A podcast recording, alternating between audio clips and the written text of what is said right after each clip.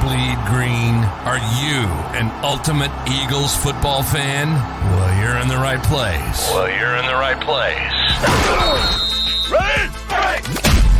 This is Birds 365, hosted by the new Mac and Mac, Jody McDonald and John McMullen. Here we go, here we go. Who collectively have covered and talked about more than 50 plus years of Eagles football. Kick off your day with Birds 365. You'll get debate. We love to argue. You'll get the real story from inside the locker room. And you'll hear from some of the great football minds from around the region. You're about to become an Eagles insider. Get in the game. Join Jody Mack and Johnny Mack and join the football community that flocks to Birds 365. Birds 365 starts right now. Welcome to the NFL. Let's go. Let's go. Go. And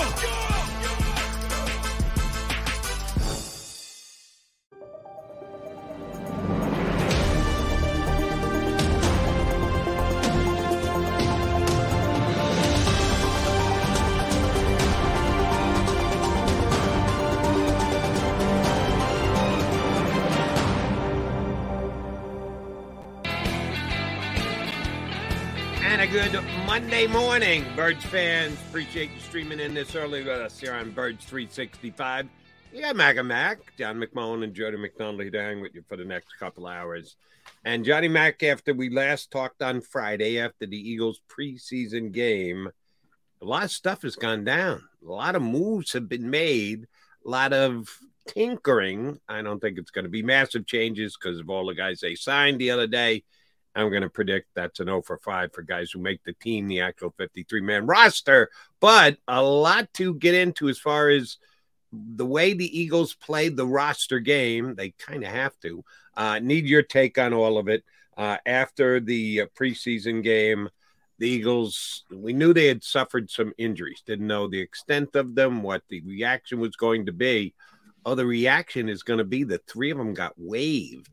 And I know it's waived with uh, injury designation, which does change things. But were you surprised with any of the three guys? The fact that Greedy Williams no longer here.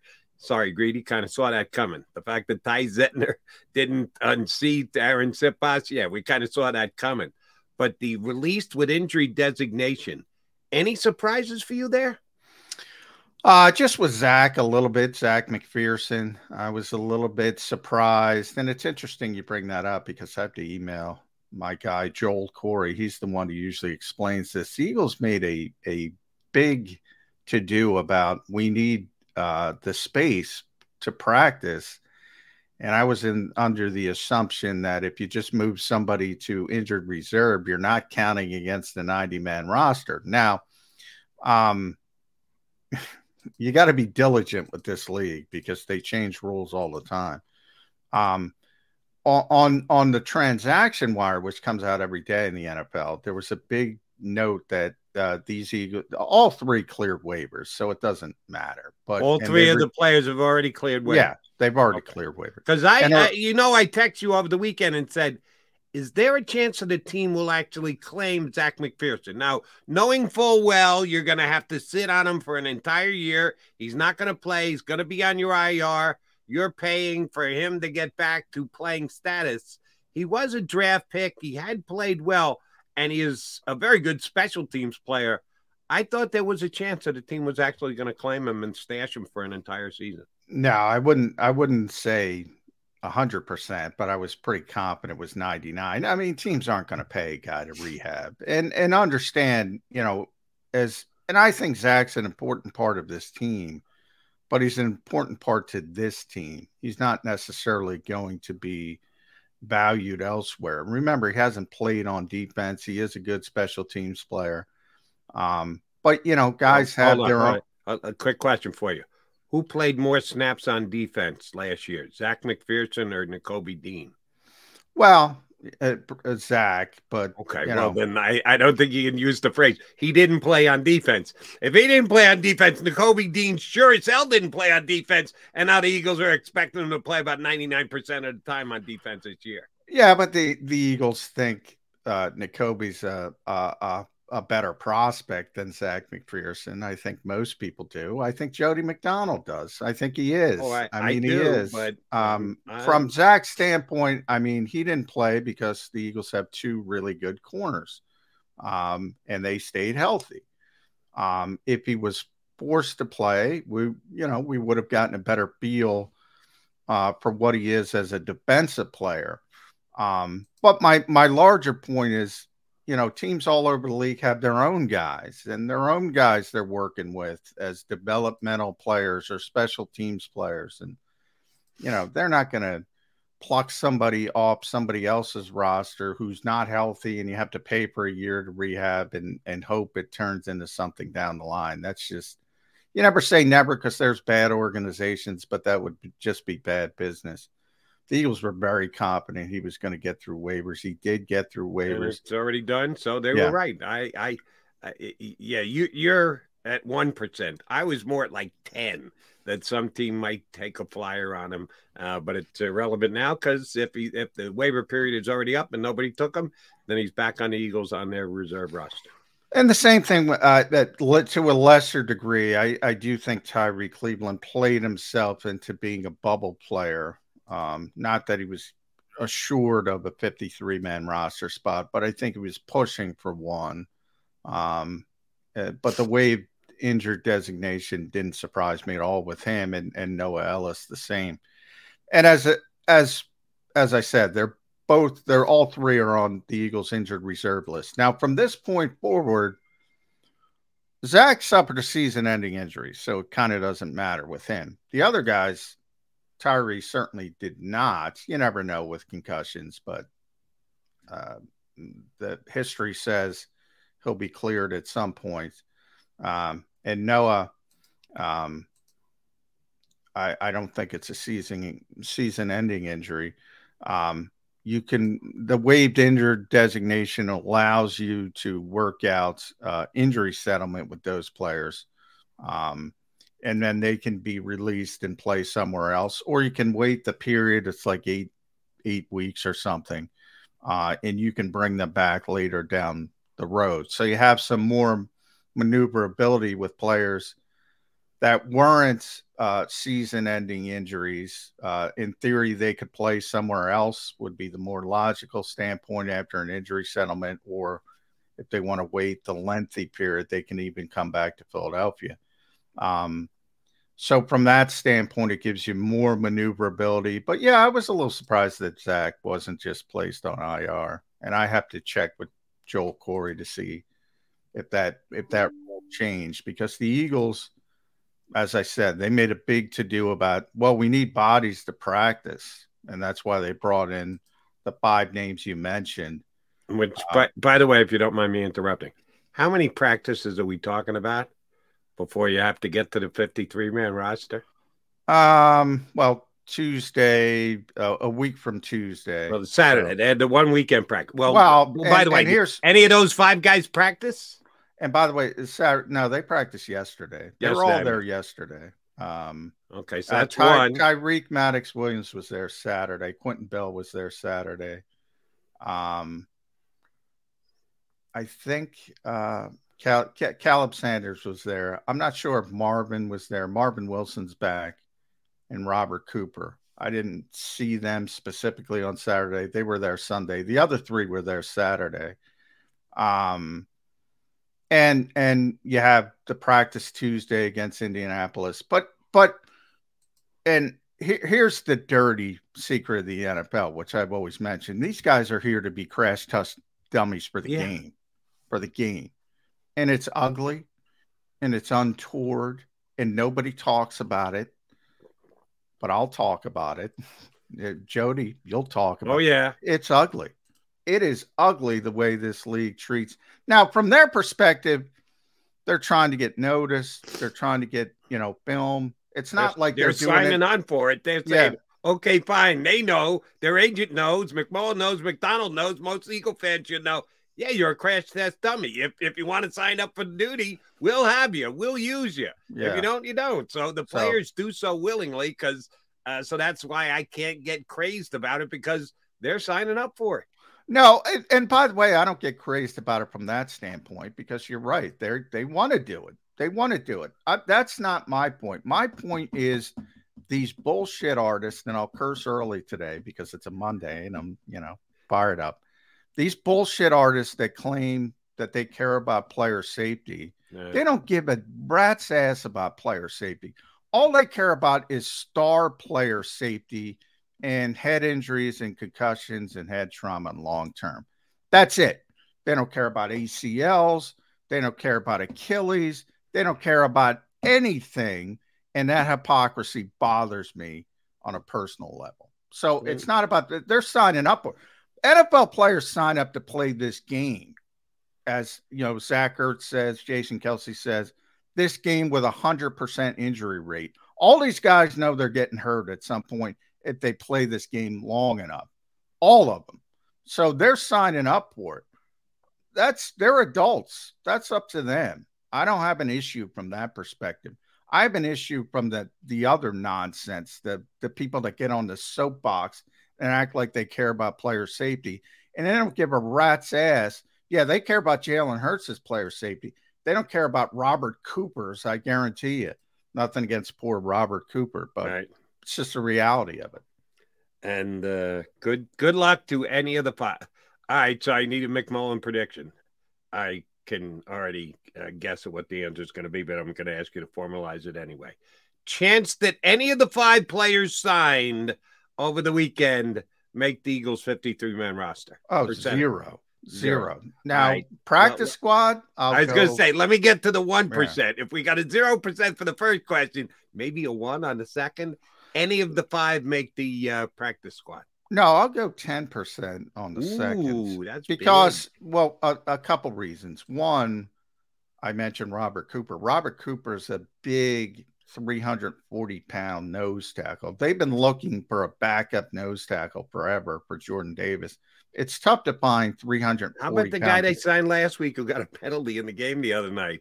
As yeah soon as he well same in, thing that's uh, uh, uh, uh and i got a him i have to look name. at his name to You, try you to and I both need to work on his name if he's uh, going to be a here. lot a lot i think we described on we settled on oh olave is that what we saw? oh yeah, right. Is it Saga- Olive? Saga Is. Olave?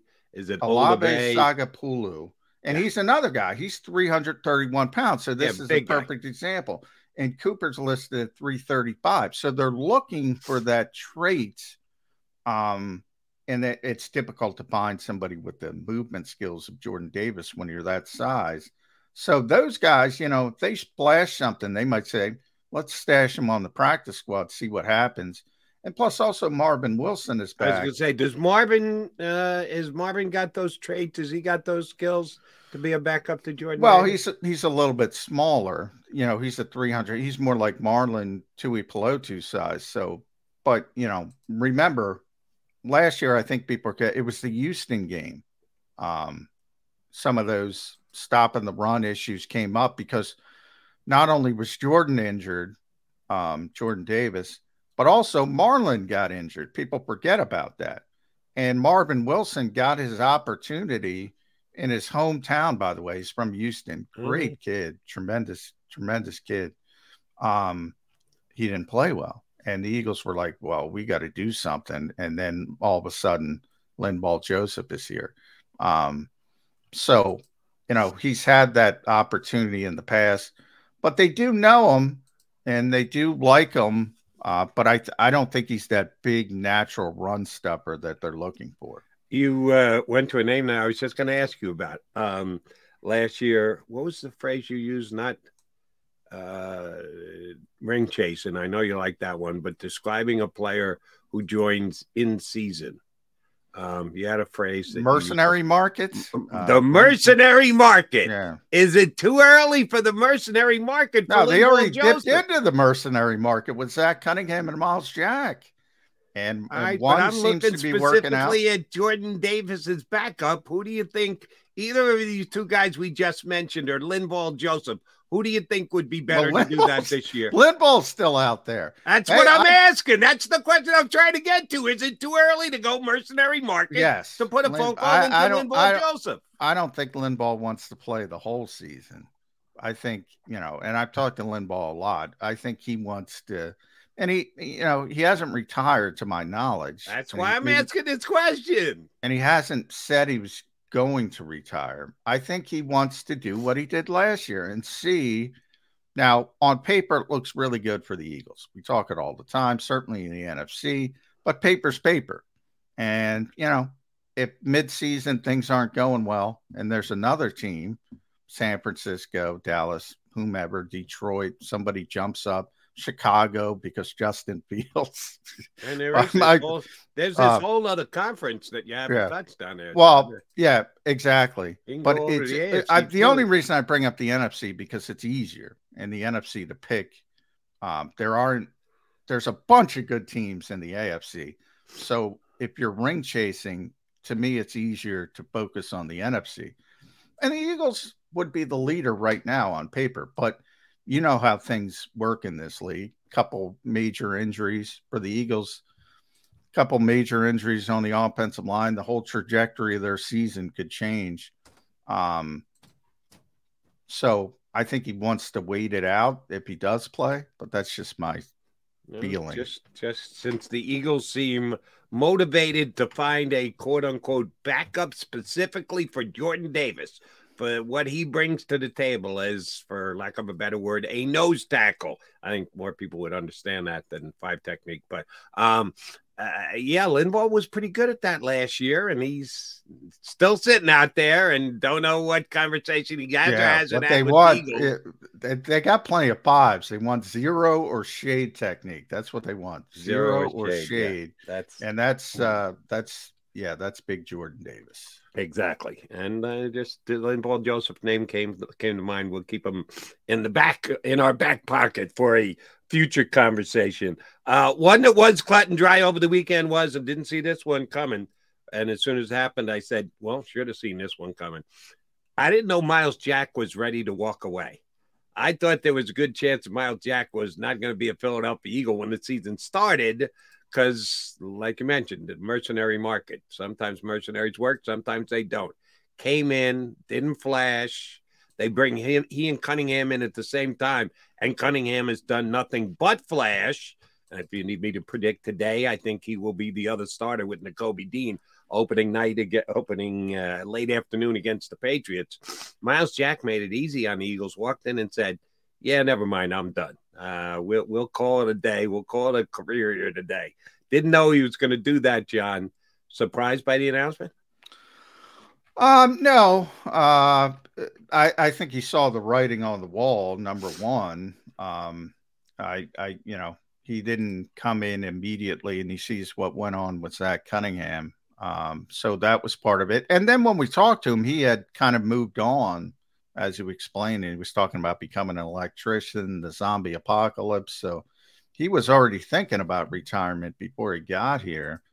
And then somebody offers to pay you two and a half million. Now he's made a lot of money, but still, it's tough to walk away from that money when somebody's offering it to you.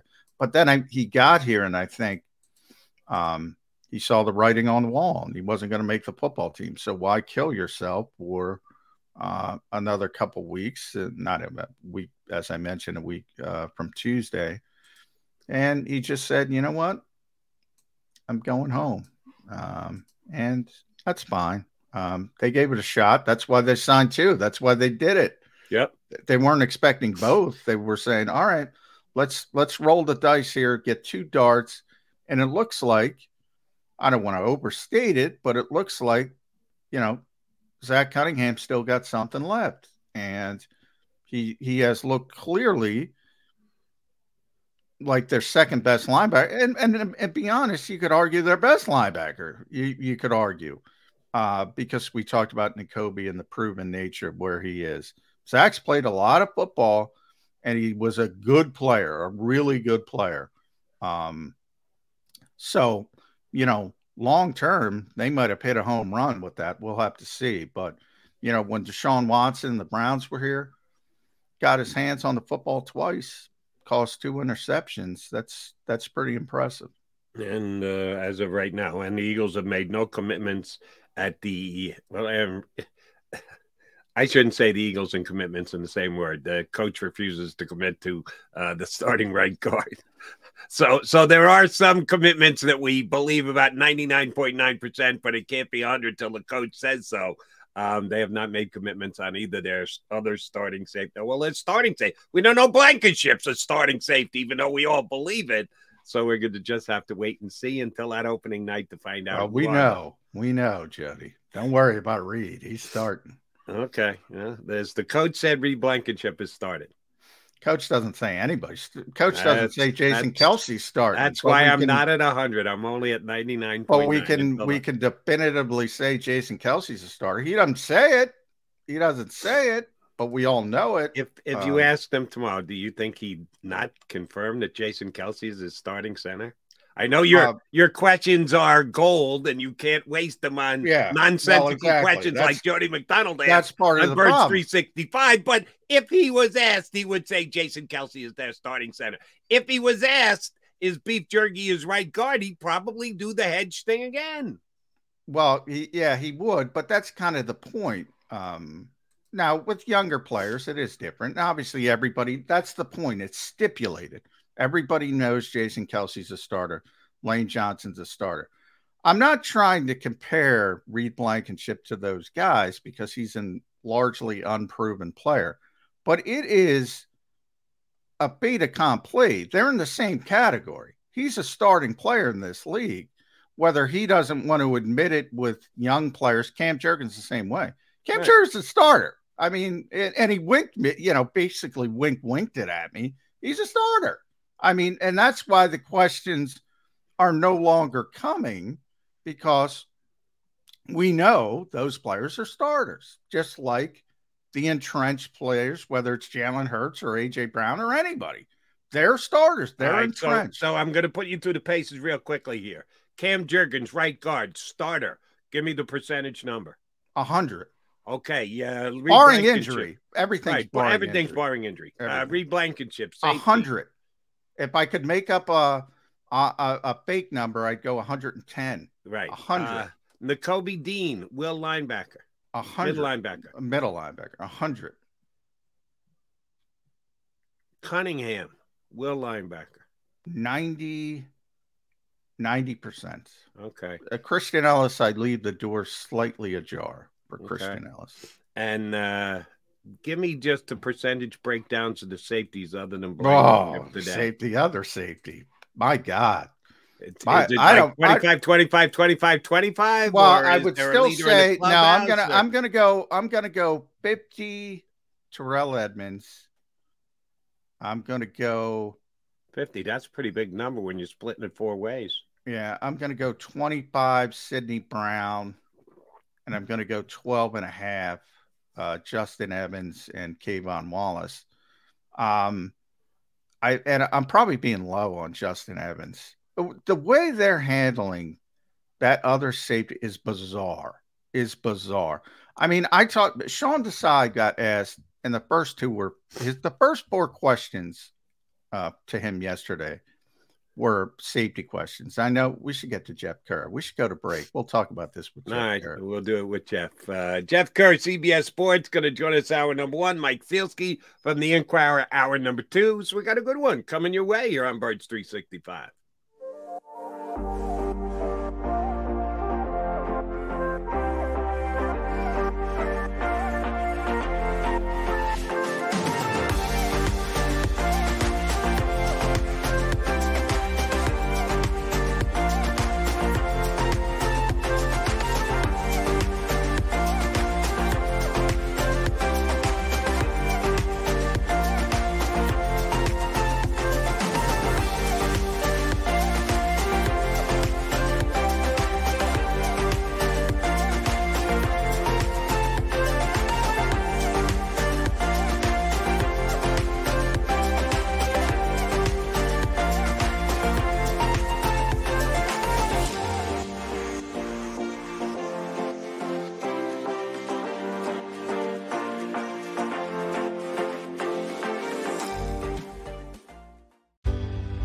Passionately.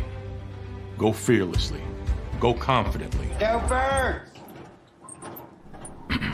Go confidently towards your goals with First Trust, Philly's hometown bank for nearly 90 years and the official bank of the Philadelphia Eagles. We're focused on getting you over the goal line. So go with conviction, go with trust, Go and go forward with us by your side. First Trust Bank, the official bank of Philadelphia Dreams. Oh, and go birds.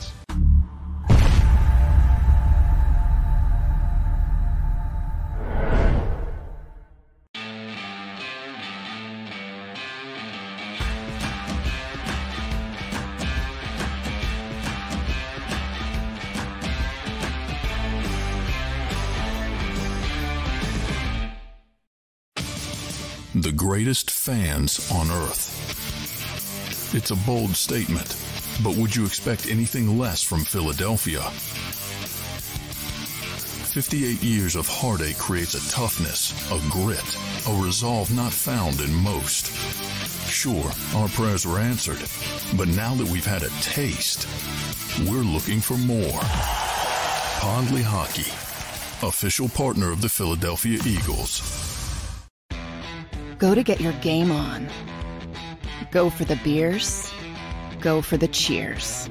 Go for the hit and the hits. Go for the stakes and the stakes. Go to get your parlay on. Go to get your party on. Go for the scene. Go for the screens. Go for the gallery. Go for the win. Go to Ocean. Visit theoceanac.com to plan your visit. E A G L E S. Eagles.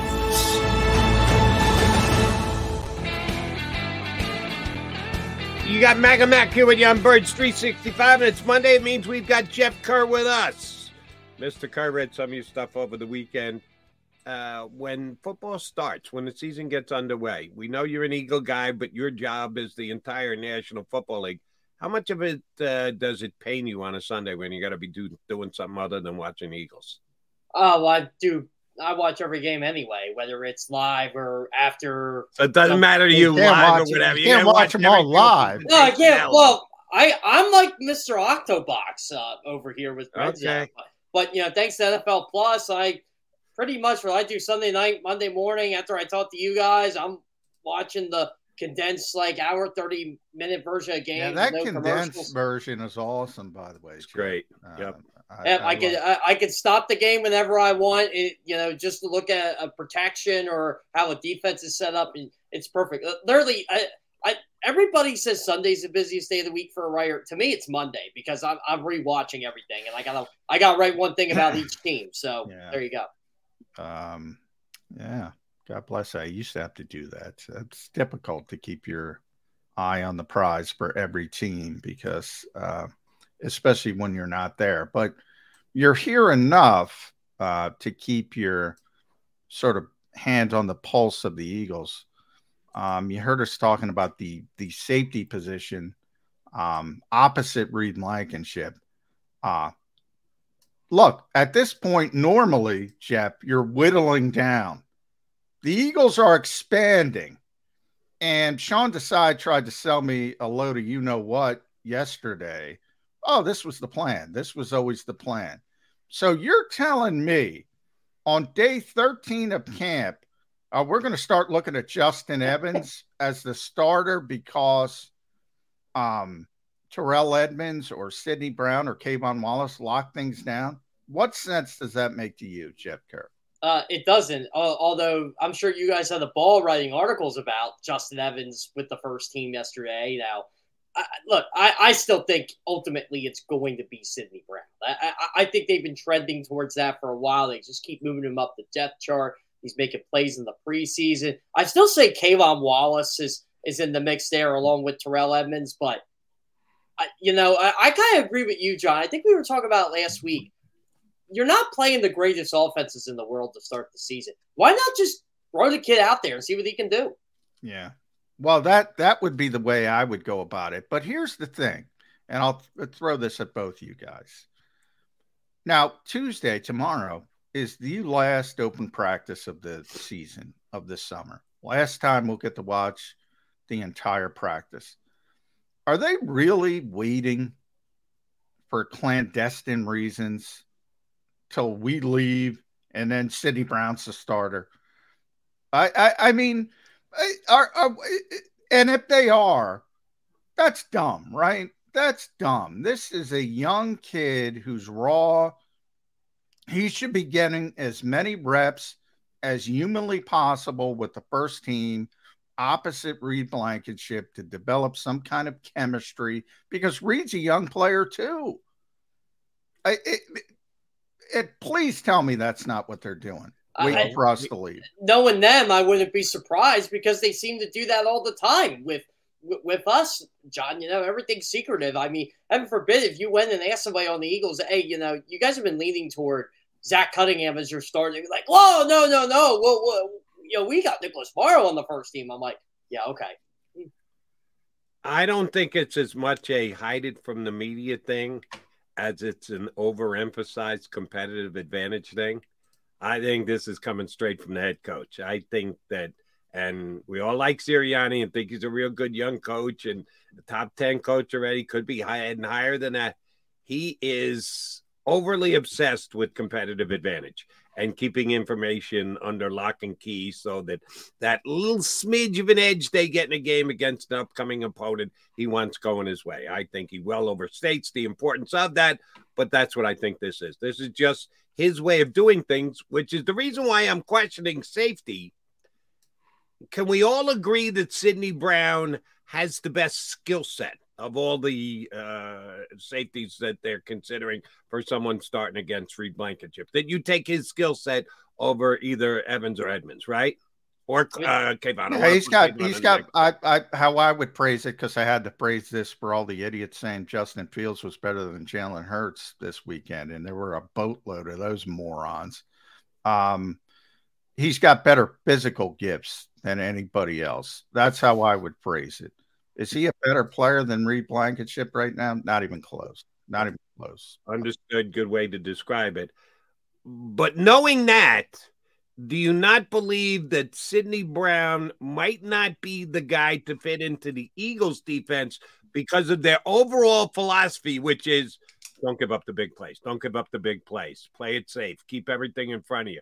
Well, if you've got this athletic guy with the physical traits who can make plays and maybe be a game changer, but might get caught out of position because he's over aggressive, and uh oh, here goes the touchdown over the top. That if that is the major determining factor, and I believe it got Sean Desai hired as the defensive coordinator, doesn't that kind of play against Sydney Brown and toward the other guys with experience?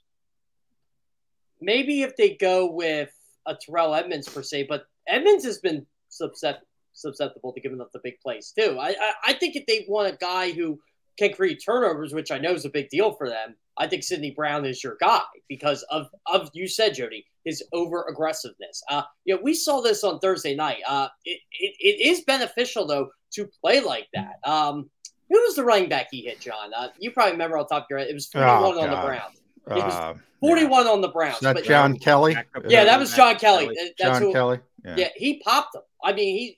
I thought John Kelly was going to fumble the football after Sydney Brown hit him. Oh, it, I think he's going to fumble the football all the time. that, that, that's. I mean, he did fumble the football when Nakobe yeah. Dean missed him. Well, so, exactly. Exactly. Yeah. So, but. Um, yeah, but I agree with Sydney Brown from a physical standpoint. But yeah, Jody brings up a good point, and that's why don't sleep. I'm telling you, I'm telling you, I'm telling you don't sleep on Justin Evans because he's the coverage guy. And that's what they want. They want coverage safeties. Uh, he's healthy, he's playing well. They just said, hey, we got to look at this kid.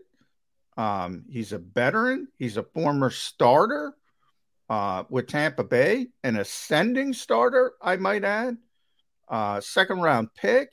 He's got physical gifts uh, I'm I'm not ready to say, but practice number 13, and he shows up and he gets all the first team reps, basically. All?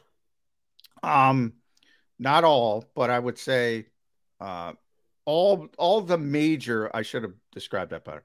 All the major team drills. Overall, I would say 80% of first team reps oh, on Saturday. Big number. Now, Sunday, Terrell Edmunds was back as the starter, so they are rotating. Um, and all four got first team reps. I would say uh, Edmunds got the most. Evans was second. Uh, uh, Cape, Sydney was third. K'Von was fourth. Typically, Sydney has been fourth on that list. And if you compiled all of training camp, 14 practices, number one is Edmunds, number two is Wallace, number three is Evans, number four is Brown.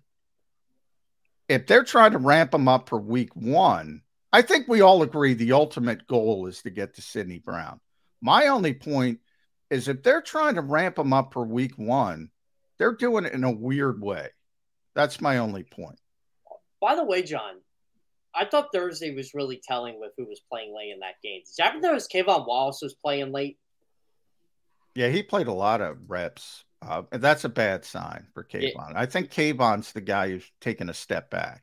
It, do you think he makes the team? Oh yeah, yeah, yeah. Especially I, I, I with so. uh, they lost Shaun Bradley and and Zech McPhearson in back to back weeks, two of their best special teams players, and K'Von's even more important from that perspective um, as a special teams player. Do you think K'Von's played poorly this spring? No, no, not no, all. No, I don't know. He, he's played. He's been solid. you just think he's been outdone by Edmunds and Evan? They've been that much better. I think they like Evans's coverage ability better.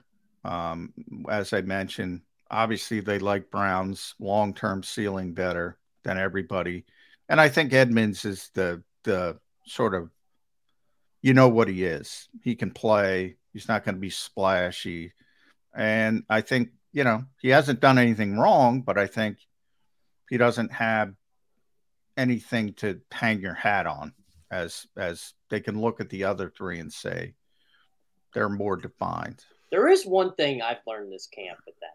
I thought safety was going to be a big question mark. They established a starter in Reed Blankenship. That that was clear from day one. But I think they're deeper at safety than oh, we oh, probably so realized. Yeah. I, I don't think safety's as big of an issue as we thought it was going to be. No, I agree with that. I'm not worried about the position. Um, you're not going to have a CJ type playmaker. Um, but I'm not worried about the position, and I was concerned about it. I'm just trying to figure out what the hell they're doing. Last um, year was a discombobulated mess. We weren't even sure if Jaquiski Tartt and Anthony Harris were going to be on the team at, no, at this time. Speak, None of them made it. Speak for yourself. Yeah. I knew Jaquiski yeah. Tartt wasn't going to be on the team. yeah. I, I knew I knew early on that Tartt was yeah, not going to no. I, I, think you actually told me the third practice shot. We were watching him, and you're like, he ain't making it. No, no. Uh, but one of our streamers said he was the best safety on the Eagles roster last year. Did not we... believe me. I do not get my flowers when I get it right. I got Zach Cunningham over Myles Jack too. If anybody, yeah, yeah, my, I still like how everybody got excited about Myles Jack, and I'm like, you guys know Myles Jack. Like, I, I like Myles Jack the player, but he wasn't the same player, and the whole trade school thing, it kind of not like it gave me a red flag. But I'm like, oh, you know, yeah, he, backup he, plan. yeah, he admitted basically he was he had one foot in retirement. Right. And with the zombie apocalypse coming, that's a smart way to go about it. He wants he to learn a trade. Mentally, kind of. I, I don't blame him honestly. You're 28 years old. You made millions. It's, made a lot of money. Yeah. Here's you know, why not? Here's my biggest, well, not biggest concern, biggest question uh, and John, you've got questions about how they're going about determining uh, who's going to play come uh, that first week against the Patriots. I'll take it a step further. Last year, with Jonathan Gannon as the defensive coordinator, you had your two linebackers and your two safeties.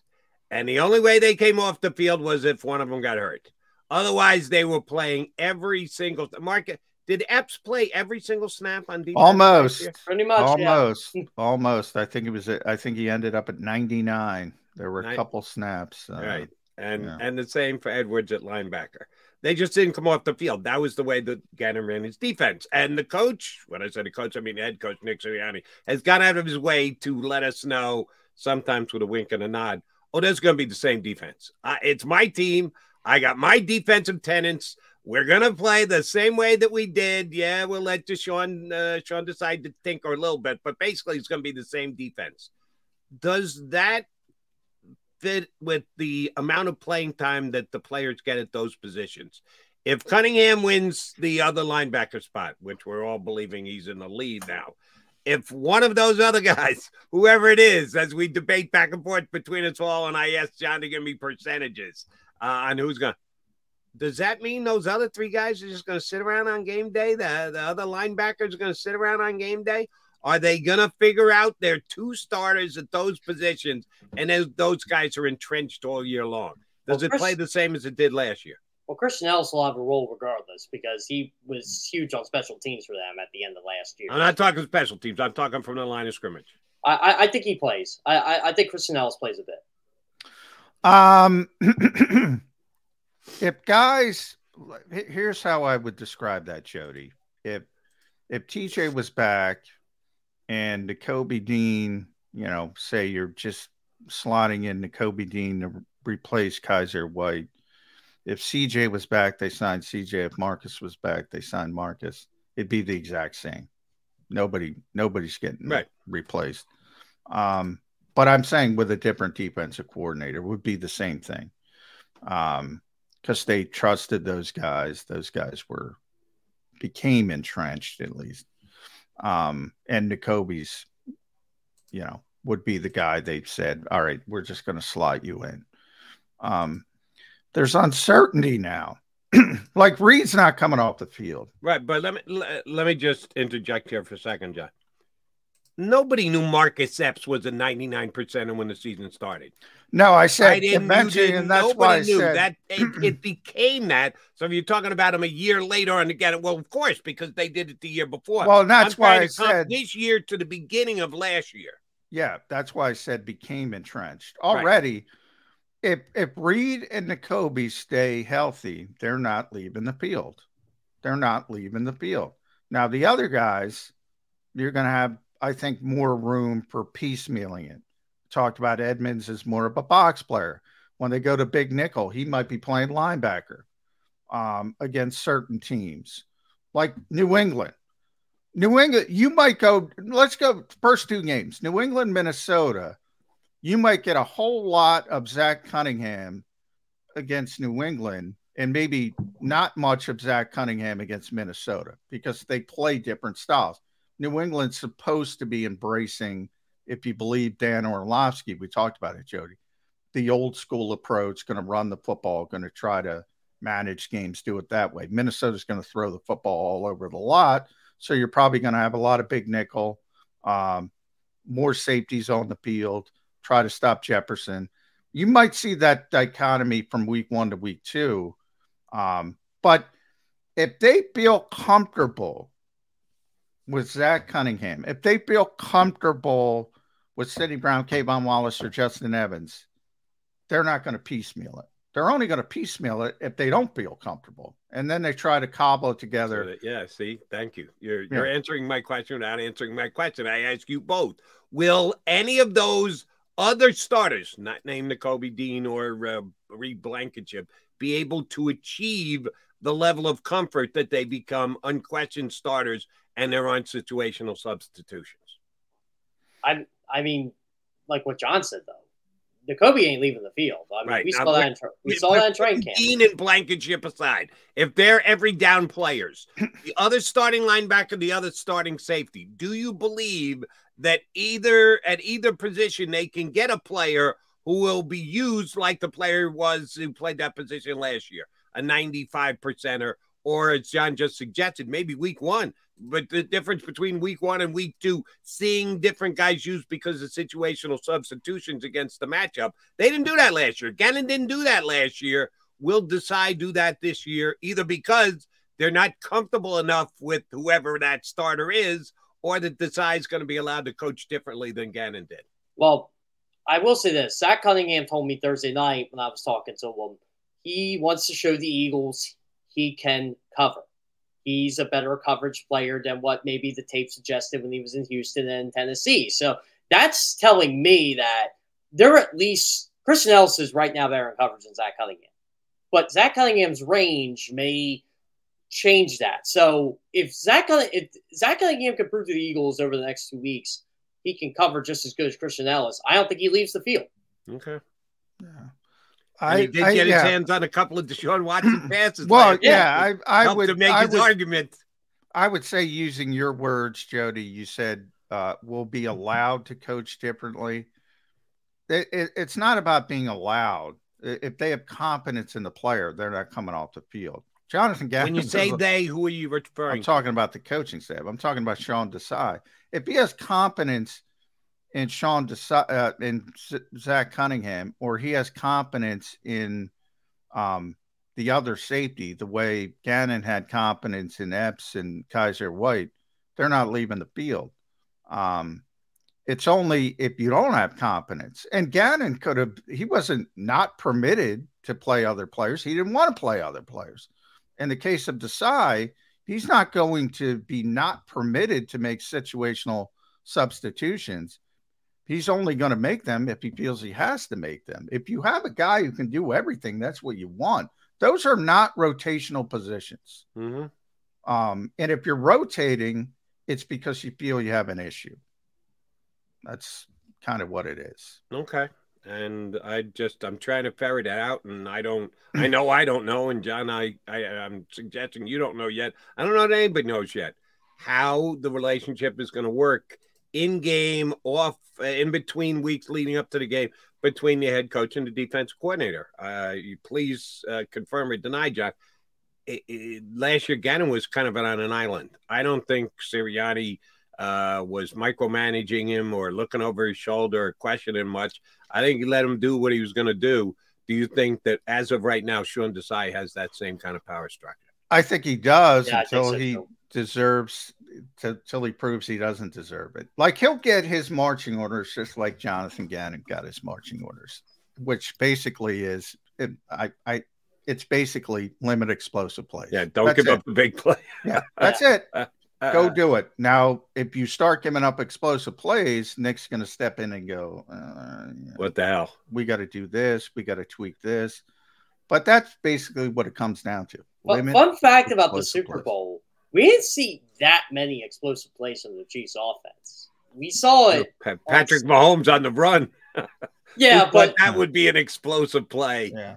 well, the Yeah, special teams special play, I still yeah. thought I, I thought the the punt return was the big back burner. Oh, it was. It was that that completely. That's where the game tilted. The punt return. That's where the game tilted to Kansas City.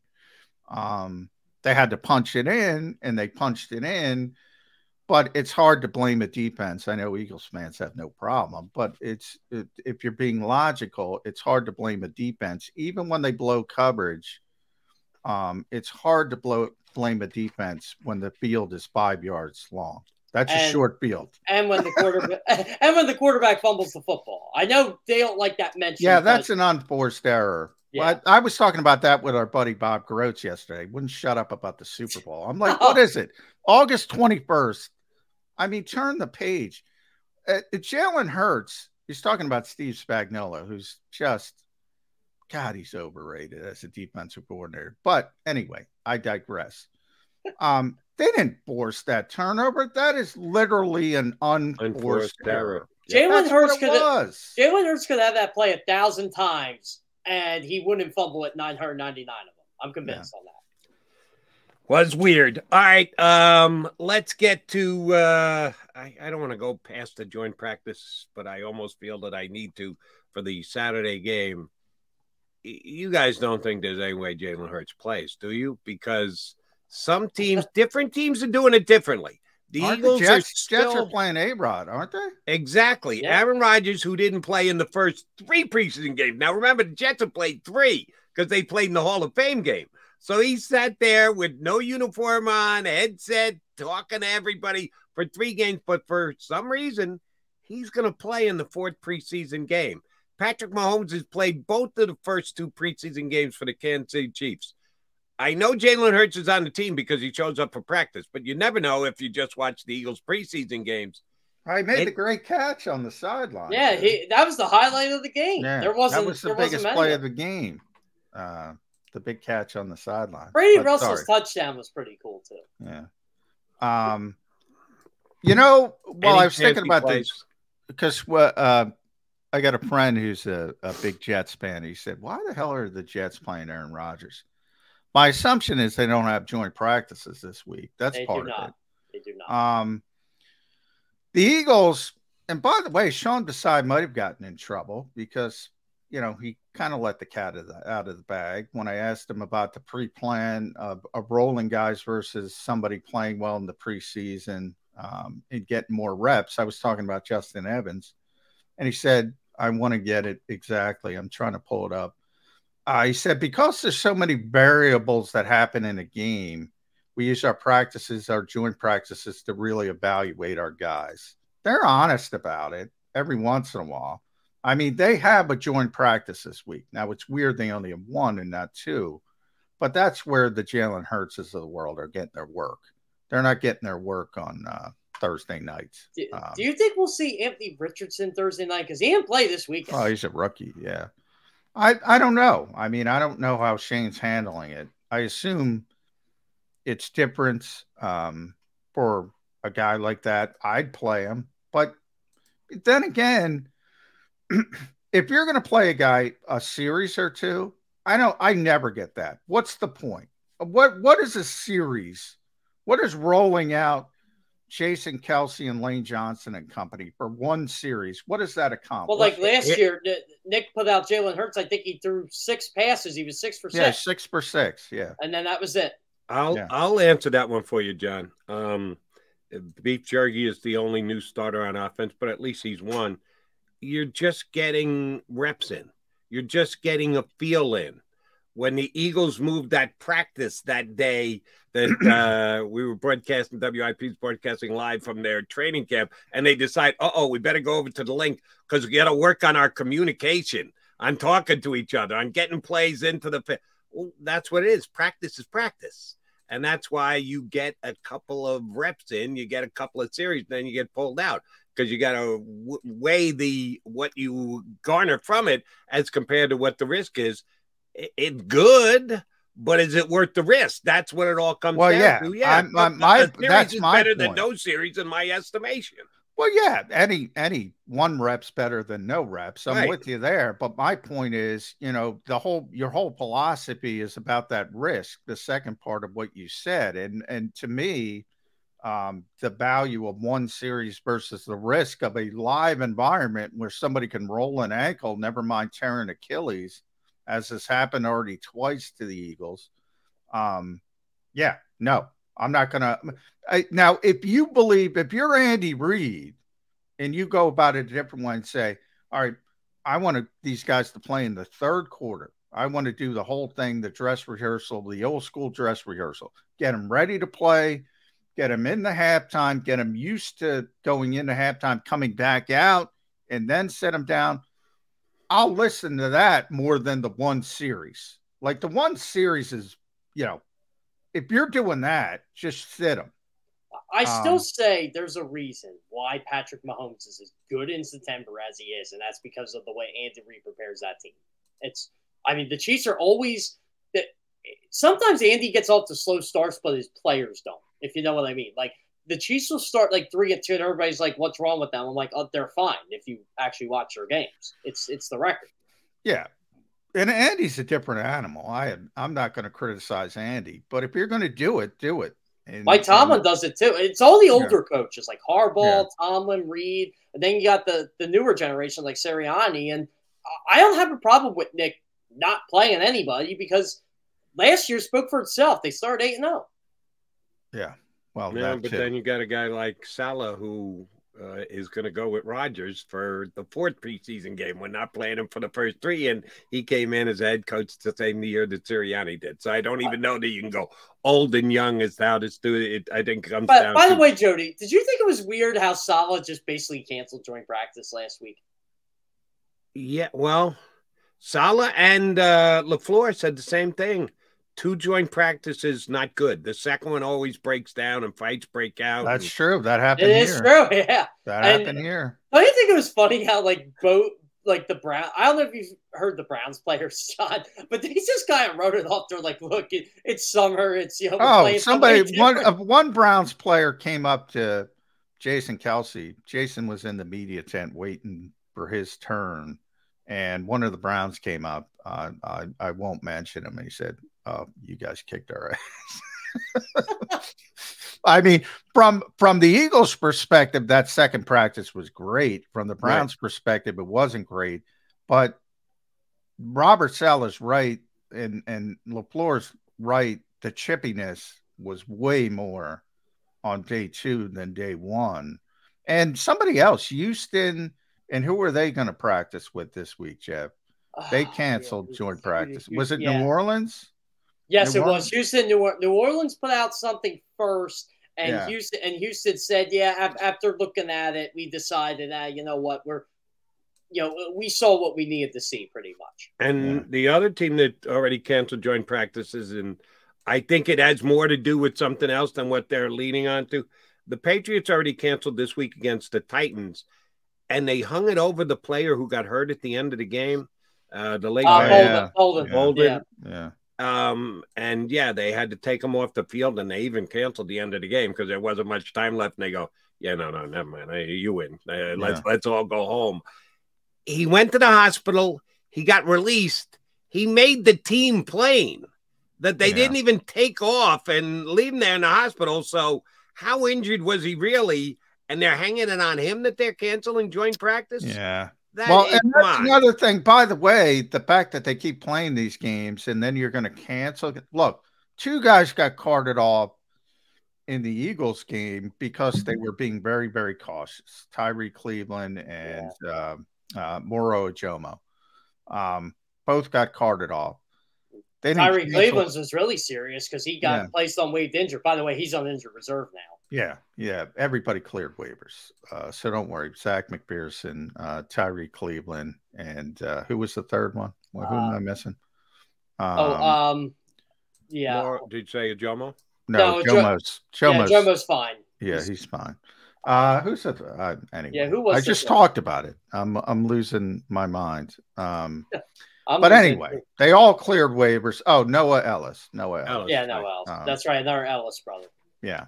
Um, they all cleared waivers. They're all on the Eagles injured reserve list.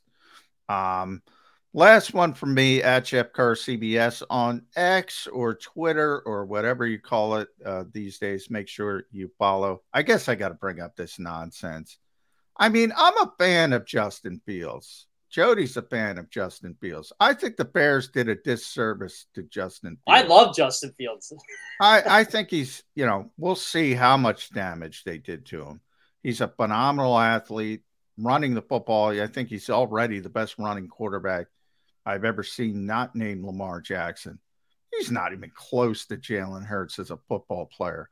I, I, why can't people parse physical gifts an actual playing of the game.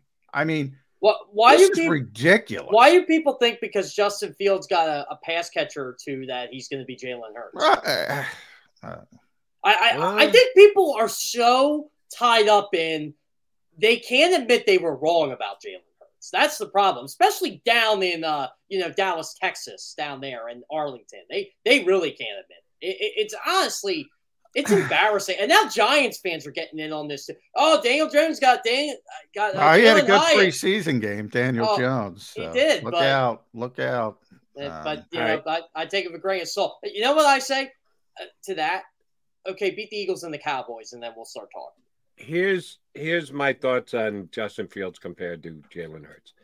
It can't be a perfect comparison because Jalen Hurts is a year ahead of him. Jalen Hurts had a rookie year where he got to jump in and start a couple of games at the end of the season after all was lost. Mm-hmm. Justin Fields had to step in right away and play.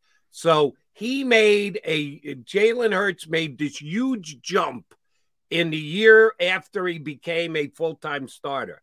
I think Justin Fields can make a big jump this year, as big as Jalen Hurts. Now, do I think uh, Justin Fields is going to be top two for MVP at the end of this season? No, I think that's a little ridiculous. I think DJ Moore's criminally underrated too. Right. Uh, I think the Bears offense is going to be different this year. I, they've uh, upgraded the offensive line. They've gotten him more weapons. I think his numbers are going to make a significant jump up to the level that Jalen Hurts. That, that's unfair to put on anybody. I wouldn't expect anybody because we've never seen anybody make the leap that Jalen Hurts made. So you're you're suggesting it's going to happen again after it never happened before. By the way, I saw Justin wrong. Fields, as you know. I saw him play up close in the in the game. And the Bears stuck in that game a little bit closer. The Eagles didn't know what to do with him F- running. F- Fields' touchdown run was one of the most athletic oh, plays of the season. Uh, unbelievable. Running the football, he's unbelievable. He's unbelievable running. They didn't know what to do, stopping him. But throwing the football, I I joked to my buddy Mike Kay. I said, "Man, you could you could his processing you could measure on a sundial. He was so slow trying to make a decision." uh, didn't trust himself. Exact opposite of Jalen Hurts. This is ridiculous to me. But I, somebody I, says I, think it was James let, Jones. Let me, I, actually think Jalen's better perspective. Justin Fields is in a different position than Jalen Hurts. You're comparing Jalen Hurts now when he's achieved everything to Justin Fields back at the midseason point last year, he was still growing as a quarterback. Jalen Hurts had to grow too. Say Would you not growing. say that Jalen was a little slow I'm at developing when he went in as a rookie? Never, never as slow as Justin Fields. But okay. I'm saying, I'm saying, I'm talking to the people that say Justin Fields is going to be better than Jalen Hurts. I'm talking to those idiots. Um, that's who I'm talking to. I'm not the one who made the comparison. They made the comparison. It's a ridiculous comparison. You can argue, you can make a strong argument that Jalen Hurts was the best quarterback, best starting quarterback in football. Probably number two. That's fair. But he was number two in MVP. He was better than Patrick Mahomes in the Super Bowl, except for the fumble. He played better. Um, versus arguably the worst starting quarterback in football last year. And that's not all Justin Fields' fault. I love when everybody wants to bring up context. Of course, Jalen Hurts has a good supporting cast. Of course, J- Justin Fields had a bad supporting cast. I, I, but the I, assumption that you can trade those two players and look, I'm not criticizing. I don't know Justin Fields for Matt. you just called him the worst quarterback in the NFL. Worst starting quarterback. You can make okay. an argument. Yeah. He was the worst, was the worst starting quarterback.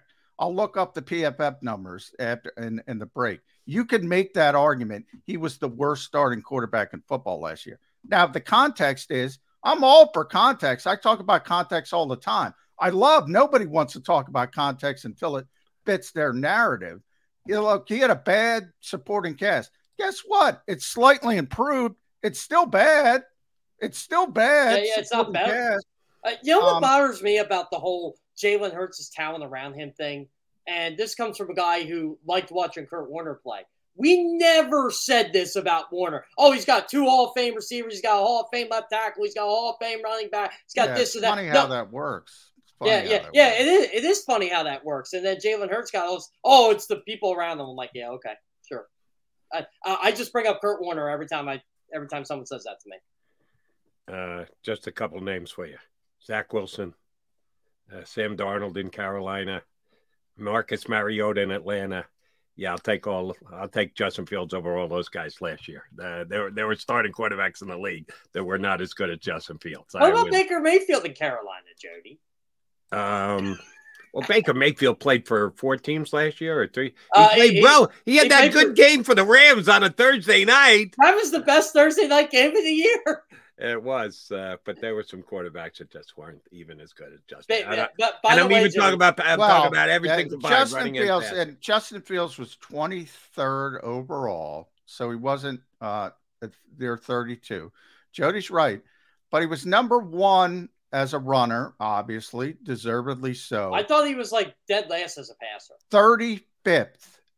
35th fifth as a passer. Mm. Is Mariota uh, not even if, in the if, 32 range. If, if Jalen doesn't rush for 13 touchdowns, then we're not talking about him as the runner-up for the MVP. Well, I'll so look at Jalen. You can't take passer. the running. If we're talking specifically about a comparison between Fields and Hurts, you can't take the rushing out of the Fields. He was a really good passer, but leave it in for the Hurts conversation. Jalen Hurts was the fourth-graded quarterback per PFF he was fifth as a runner. He was fourth as a passer. He was number Jalen one in all the pocket passing stats last year. Yes, Jalen Hurts was a tremendous passer last year. The fact that he didn't reach touchdowns, yeah, did they go about it in the red zone differently because of his ability to manipulate spacing? Nobody threw the deep ball better. Uh, It- it's not, it it bothers me that we're having this conversation. I brought it up. And the only reason I brought it up is because this is one of those conversations. And I said to Les Bowen, I said, Les, and I'm breaking my own rule. I don't even accept the premise of James Jones because I think he was the first one of James Jones, even comparing these two players at this point of his career. That does Justin Fields have room to grow? Of course. Good luck to him. I thought he was great. I thought he was a great prospect coming out of college. But right now, to make that comparison to what he said, that is absurd. You talk about disrespect and hating. That is absurd. John, That you is know when, absurd. You know when I stopped kind of engaging in all this stupid stuff on X? When a Cowboys fan actually told me there isn't a difference between 20 yards and 25 yards. Yes, there is. There's a huge difference. If you ever played the sport, you know there's a difference between one and two yards. It is. There, there is. Oh, Dak's a better deep ball passer than Hurts. I'm like, no, he's not. He was the worst deep ball quarterback in football last year. There's a reason why he threw all those interceptions. They weren't Right. all tip passes. I talked to our buddy John Machado over the weekend at a Cowboys preview spot, and I told him, I'll tell you guys, I'll tell everybody streaming in right now. Here's the one thing I'm rooting for this year. One of many, but one that I'm definitely rooting for. When the Cowboys and Eagles play, just tell me it's Jalen Hurts against Zach Dak Prescott both times. That's what I want to Yep. see. I want to see those two Well, guys I- go I- I mano a mano because they took an over last year. They didn't play Yeah. against each other.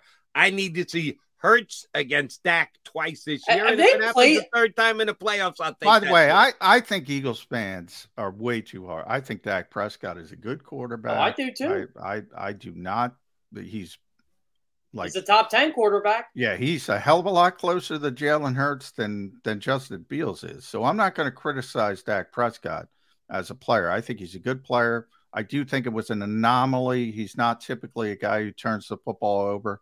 If he continues to do so, then it becomes a trend, and then you have come some concerns. Um, but yeah, I think both sides are, you know, Cowboys I- I- fans are ridiculous when it comes to Jalen Hurts. Eagles fans are ridiculous when it comes to Dak My, Prescott. my narrative on the Cowboys is this: I because I, think Dak Prescott is a good quarterback too. But can Dak Prescott be the guy to take them to the Super Bowl? It's been what I- seven I- years I- now. I, I hate that kind. So many things have to happen to win a Super Bowl. Now you're different. The Patrick Mahomeses of the world, uh, Tom Brady, obviously, uh, they they set this weird outlier where people are saying, "Well, you got to make the Super Bowl." You you you need so many things from health, number one, to that supporting cast that everybody's talking about.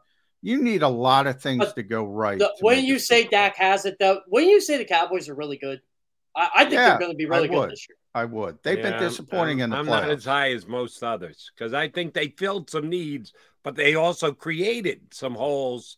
The biggest of which is we'll see what kind of a play caller Mike McCarthy is. I, I, I just was a Kellen Moore fan, and I think they made a mistake moving. But somebody, uh, John and I both like, and Jeff, we got to let you run here. I know you've been very gracious with your time. Thank you very much. Um, we from time to time chide Jeffrey Lurie that he needs a scapegoat when things don't go as suspected. Oh, Jerry does the same thing. And Kellen Moore was their scapegoat this past year when they got beat by San Francisco. I don't think he was the main guy to blame, but he paid for it. With uh, his job. that's Justin Herbert's big benefit this year. He's It got could Kellen very Moore. well be. Jeff Kerr, always a pleasure. Thanks, brother. We'll talk to you again next week. Thanks, Jeff.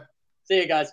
Jeff Kerr, CBSSports.com. Check him out. As he said, Monday is his big day. He carves out time for us. He's got, he doesn't have to, well, he's going back and watching preseason games. It's not, Uh, not as important thing in exciting. the. You really like that condensed version for the preseason. Exactly right. Uh, John McMullen, Jody McDonald, you're back on Mac guys here on Birds 365. We're coming right back.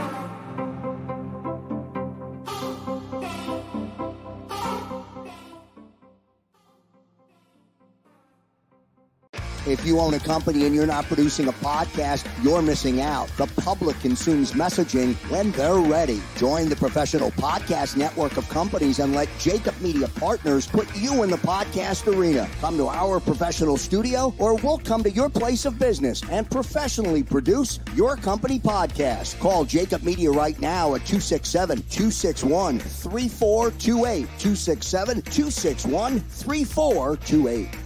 Heading down the shore.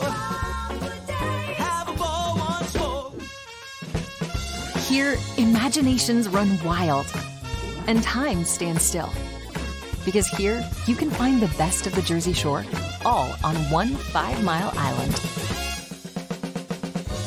So leave the old you behind and get lost in the woods.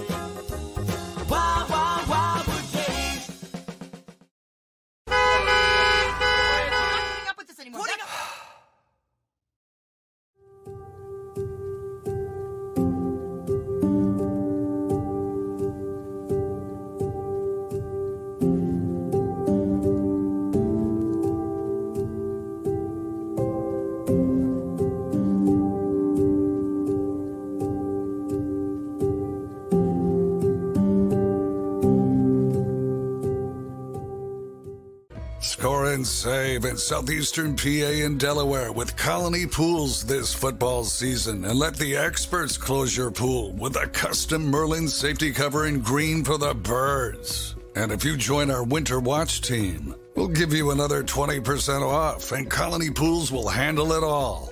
Keep your tiles on your pool, not in your pool. Fly with Colony right now, Birds fans. Visit flywithcolony.com.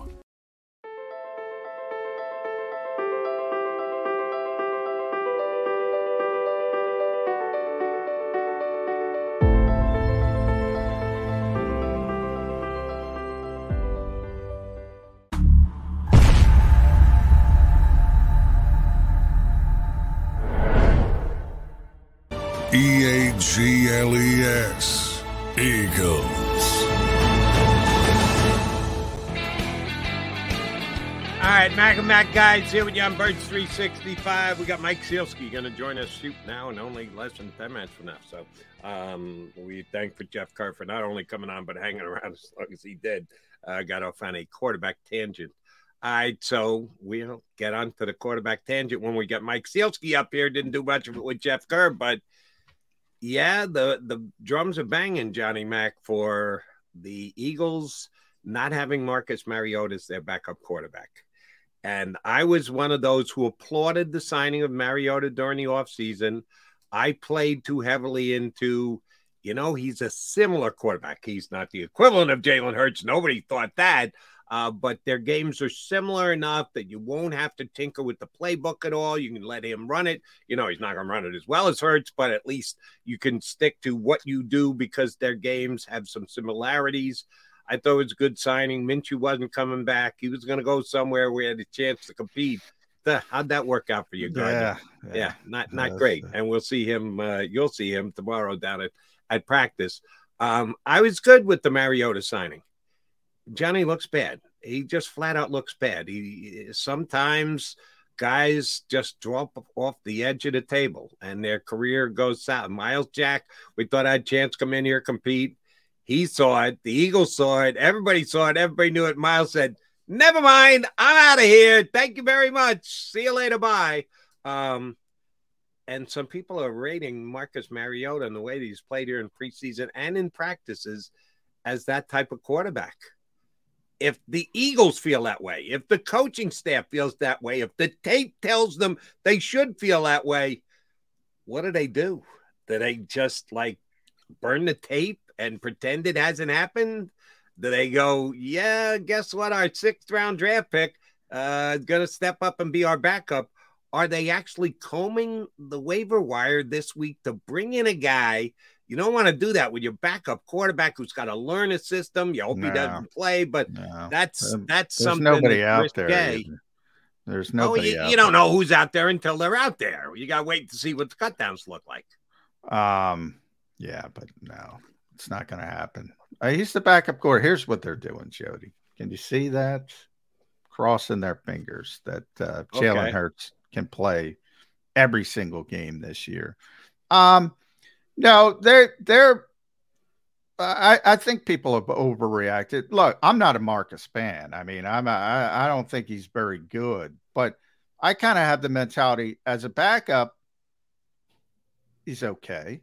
I mean, the vast majority of backups in this league, and I think Philadelphia's a little bit skewed because they've had so much success over the years with certain backup quarterbacks. Some other backup quarterbacks have been terrible. Everybody forgets about them. Um, but the ones that, and obviously most notably, uh, who I don't want to speak about because I don't want to go in that wormhole. No, they're not signing him. That's all I'll say about that particular name. But uh, what do people expect in backup quarterbacks? I mean, and, and, your guy Brock Purdy, the outlier last year, maybe Tanner McKee turns into Brock Purdy. Uh, I guess it's possible because we just saw Brock Purdy turn into what he did last year. You can't say it's not possible, but the Eagles are not considering Tanner McKee surpassing Marcus Mariota. Now, here's the worst case scenario Jalen Hurts gets injured week one. You're you're talking you need somebody to play the entire season. Then I think it's possible if Marcus plays poorly, you pull the trigger on Tanner McKee if he continues to progress behind the scenes. But if it's like last year or the year before, you need him for one or two games, it's going to be Marcus Mariota. And and from their perspective, remember, and he will be right now he's hamstrung by that second team unit, which ain't great. You know, some of the depth issues on the offensive line. We talked about the center issues in practice, which have calmed down a bit with Josh Andrews, but the receivers haven't really jumped out other than Tyrie Cleveland for the one streak, and now he's gone. You know, all the talk about Joseph Ngata. I don't know where that's coming from. He's not shown much at all. Um, the backup tight ends Backup tight ends haven't I, done that. Well, Jack Stoll's solid, but you know what he is. He's not going to be a. Yeah, but, a, but Jack Stoll's blocking isn't making Marcus Mariota no exactly easier. That's what I'm saying. So you know he would be playing in such a scenario. He'd be playing with Jason Kelce and Lane Johnson and all the receivers. He'd be better. He'd be better. Would he be good? I don't think he's good. So no, but I if you have a top half backup quarterback, so 16, if you have a top 16 backup quarterback, I'm okay with it. And I think they have a top 16 backup quarterback. Really? Yeah. You think there are 16 worse backup quarterbacks than him right now? Bad backup quarterbacks, Jody. A lot of bad. I know they're backups, but he's been especially bad, John. And uh, hey, I'm pointing the finger at myself. Uh, we, we, do what we do. We generate opinions. Uh, people ask us for it. I ask you for it. My callers ask me for it on WIP. That's we're here to generate opinions. My opinion was Mariota was going to be a nice backup, and he was going to be a smart signing. I'm ready to throw in the flag and admit defeat. but I, I think, and correct me if I'm wrong, I, I think you're putting too much emphasis on these preseason games. They just don't care. They don't care. They don't care about the preseason. They, they're not playing. They're not playing their guys. They're not trying. They're not game plan. They're not doing anything else. But even to a agree, now nobody does that. But the Eagles take it to a higher degree than most. And again, I bring back Sean Desai, who let the cat out of the bag. He admitted we don't even pay attention when it comes to evaluation uh, of the of the preseason game. So, look, I get it from the perspective of a, of, a, of the fans who that's all they get to see, but he's been better since Josh Andrews got here in practice, and I think they're steady with it. They're steady. They're steady. And when Brian Johnson spoke on Saturday, that was the first question he got, and he shut it down just like Nick Sirianni shut it down. We we love basically said we love the way Tanner's progressing, but Marcus Mariota's our backup. Here's, He's their backup quarterback. And this will tech the Eagle fans off. Um, I'm going to predict right here, right now, that Jalen Hurts is going to lose more than one game this year. Last year, they were able to get by in the two games that he didn't play, both of which were losses with their backup quarterback, and still have the number one record in the NFC. I don't know that it's going to be that simple. If he's going to miss two games and Marcus Mariota is going to go 0 and 2, it could cost them the ability to host. Well, it could, but I, I I don't think, and I think you know from the start, I think Gardner's a little bit better as a backup quarterback. But as you mentioned, they lost two games. I mean, he played well in one, he played atrociously in another, but they lost them both. Um, I think I think he's a slight upgrade, but I mean, if you're down to your backup quarterback, if you're not San Francisco and they were down to their third quarterback, you're you're going to have some issues, and you're going to have to win games in other ways. Okay, and here's my issue slash problem. I'm not sure Jalen Hurts can go 14 and one in the games that he plays. If he plays 15, Ah, well, I'm I'm, not you sure they're going 14 I'm and one again. there. So you I'm with might need to win one of those two games that your backup quarterback wants to play. And I right now don't have faith that Marcus. Then you got to look at Sean Desai. Go out and win a game, Sean Desai. Michael Clay, go out and win a game. Win a game in another I don't fashion. remember you saying that about Gannon last year when uh, I could say it about Gannon. Go out and win a in there to game. start at a quarterback.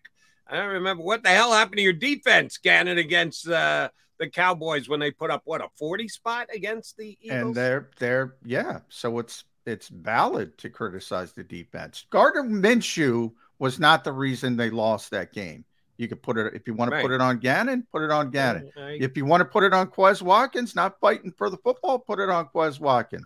Gardner Minshew wasn't the reason they lost that game. He was the reason they lost against the Saint Saints. game, yes. Yeah. We, we agree on that. All right. I see Mike Sielski in our green room. He is ready to jump in and talk Eagles football with us. Keep it right here on Birds 365.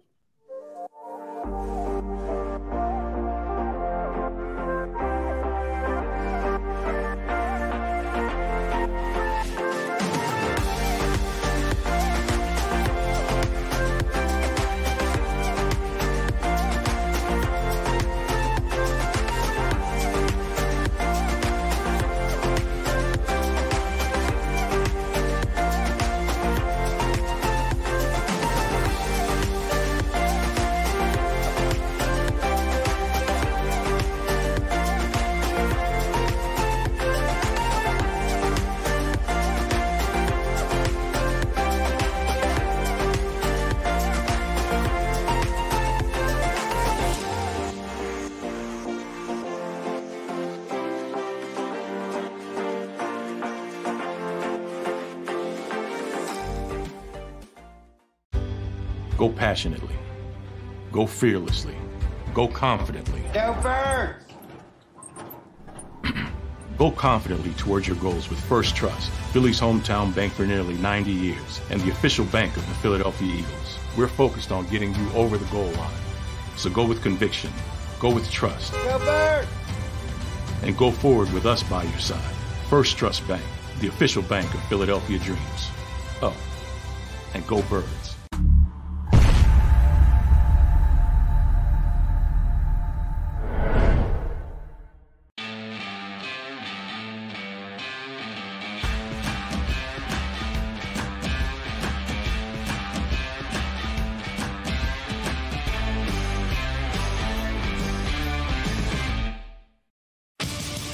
The greatest fans on earth. It's a bold statement, but would you expect anything less from Philadelphia?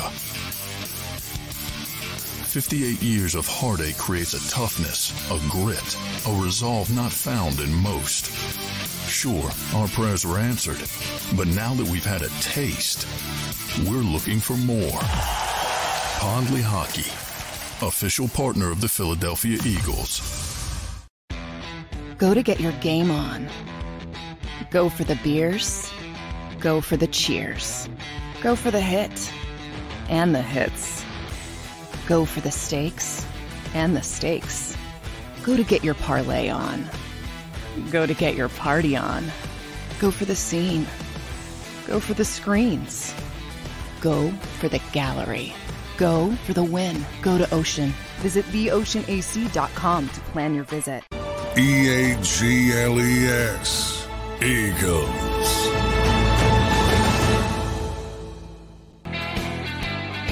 Appreciate you streaming here on Bird 365 with Mac and Mac. and Mike Sielski from the Inquirer and WIP, who I had a fun time doing a show with on Saturday and said, oh, I'm going to take advantage of because Sielski on Bird Ah, 365 right yeah. away. Nice, Jody. Nice. Uh, thank I, you, Mike I, I always Sielski. feel icky when you take advantage of me, Jody. Oh yeah, yeah, well, I and just a quick aside, he took advantage of Ben Davis this weekend. Asked him a question about who he's going to root for, either the Phillies or the media team to win the Little League World Series. I loved it. It was such an unfair question. I was proud of you, Mike Sielski. Thank you very much for doing that. Um, so I'm going to try and ask you a fair question. It may or may Okay. not be fair, and you can determine that. And John can either nod and say, "Yeah, Jody, you screwed him," the same way Mike screwed uh, Ben Davis over the weekend. Marcus Mariota, if he has to play two games for the Philadelphia Eagles this year, Jalen Hurts goes down with injury. And that's fair to estimate because year one, he missed a game. Year two, he missed two games. I won't even push to three this year. I'll just leave it at two. Uh, what's Marcus Mariota's record going to be in the two games that he plays for the Eagles this year, starter? Uh, That's a great question, Jody. Um, part of me wants to say 0 and 2 because I've watched Marcus Mariota throw the football during this training camp and last season for the Atlanta Falcons and previously for the Raiders and the Tennessee Titans. And I say to myself, you know, there are certain things that an NFL quarterback needs to be able to do by rote, and completing passes to open receivers from the pocket should be rote. It should be like taking an NBA player, putting him in a gymnasium by himself, and having him shoot jump shots without anybody playing defense on him. He should be able to knock them down 80 to 90% of the time. Mariota, to me, cannot do that. Having said that, against the right opponent, given Mariota's running skills, the Eagles could probably RPO an opponent to death and have Mariota run the ball an awful lot and probably get by for a game. But if they are going to have to win or lose a game on the arm of Marcus Mariota, I would bet again. I would bet on them losing that game. Mm-hmm. Yeah, I'm with you, but here's why I think it's unfair, Mike, in that in that scenario, because as I brought up before you came on with Gardner Minshew, who was 0-2 last year as the starting quarterback, but he played well enough to win one of those games. You can win games in other ways. It has not been. There's a lot of over legislation in the NFL, but I don't think they have banned winning games defensively, special teams play maybe the running game, as you mentioned, the R- with the RPO aspect. Some the old school thought of all right, a star goes down, other guys got to pick up their game. You know, backup quarterback, you got to pick up your game. Is that outrageous to say? No, it's not, John. Uh, Believe me, I'm old enough to remember when Donovan McNabb and then Koy Detmer both got hurt during the 2002 season. And AJ Feeley became a folk hero as at the time the platonic ideal of Eagles backup quarterbacks. He went what four and one or five and one as a starter. And what everybody forgets and nobody wanted to see at the time was that the Eagles defense and their special teams were incredibly strong. And as you said, John, stepped their games up in his absence. There became this narrative that somehow the Eagles offense ran better with AJ Feeley when in fact nothing could have been further from the truth. if you look at the numbers, when Feeley was playing versus when Mc- Donovan McNabb was playing, it wasn't close. The offense was much better with Donovan McNabb, and the Eagles' defense and special teams played a lot better in McNabb's absence. So, yeah, there's a lot of merit to what you're talking about. And as you pointed out, last season, uh, the, Eagles' defense did not have a good day on Christmas Eve uh, against the Dallas Cowboys, and that's the primary reason they lost that day. So yeah, th- that's that's certainly a key aspect of it. Uh, the concern for me would be if Hurts were to miss more time than Oh, just yeah. a game or two. Yeah. Um, as I I said to Jody Saturday on WIP, uh, I'm reminded of the line that Tom Moore, the longtime Indianapolis Colts Mhm. offensive coordinator, had. Uh, Ah, I he- love that line. when I he was it all the time. yeah, when he was asked about um, why Peyton Manning's backup didn't get any snaps Yeah. during I love practice. first of all, I love the question, and it's the my favorite NFL line of all time. I'll let you say it, Mike. Yeah, I got to, as I said on the radio the other day, got to clean it up for Yeah. family. You don't have to clean it up. Not for. YouTube. Go ahead and uh, quote him directly. I, I will clean it up. And somebody asked Tom Moore, you know, how come you don't get your backup quarterback more reps during practice in case Peyton gets injured? And Moore said, son, if Peyton gets injured, we're screwed. And we don't coach screwed. Yeah. Although he didn't say screwed. I love well, the only thing you did you took the football aspect out of it. And by that I mean Tom Moore, old school guy, yeah. awesome guy. Um, been around forever. He used 18. If 18 gets hurt, we're fucked. I'll say it. fucked. That all time coach that. Yep. all timer. Yep. And we don't coach that. Yeah. Yeah. All right, Mike. I asked this of John earlier. I need your take on it as well. Um, safeties and linebackers. We all believe that Reed Blankenship, 99.9%, is going to be the starter and he's going to be on the field for basically every single snap, much like the safeties were last year. And the same with Nakobe D, maybe less with Nakobe, which is a bit of a surprise um, that he's only 99.8% rather than 99.9%. But those guys are starters, unquestioned. They're going to be there. The other two positions are up for grabs. Last year at those two positions on the Philadelphia Eagles, the two other guys, Kyzir White, and you want to make Epps the other guy if you're saying that Chauncey Gardner, and at the beginning of the season was Chauncey because he just got there, but everyone assumed he was going to play, and damn, he played all the time. Um, do you think Sean Desai is gonna is he hoping to have it exactly the same that someone grabs that job and the other guys who are in the discussion don't see the field the same way the Eagles did at those two positions? Or do you think we're looking at more of a rotation? We know they rotate on the defensive line. That's a big rotational position. It isn't usually at safety and linebacker. How do you think Sean Desai looks at what's going to need to be decided over the next two weeks here before the season gets underway? I think Sean Desai checks in with Howie Roseman or Howie Roseman checks in with Sean Desai and Oh, they say, "Hey, you know, is there any uh, move to be made here?" I mean, look, they they went out and signed I Cunningham. think they're still looking to upgrade. I, I think Howie Roseman is always looking to upgrade. I think he is That's always true. looking to that's upgrade. true. Yeah. And it would not surprise me if there was another move to be made here. I'm not saying I have any inside information on this. I don't. I'm just saying I've watched Howie Roseman for the better part of 15 years now. And if there are positions on the field that he feels like need improving, he's going to try to improve them. And timing has become less and less of an issue for Howie Roseman. Look, you know, this is a guy who traded for you know, Jay Ajayi in the middle of the Super Bowl season. And the guy basically became the Eagles' number one running back right away uh, in a backfield by committee. Uh, as you said, he went out and got CJ Gardner Johnson last year.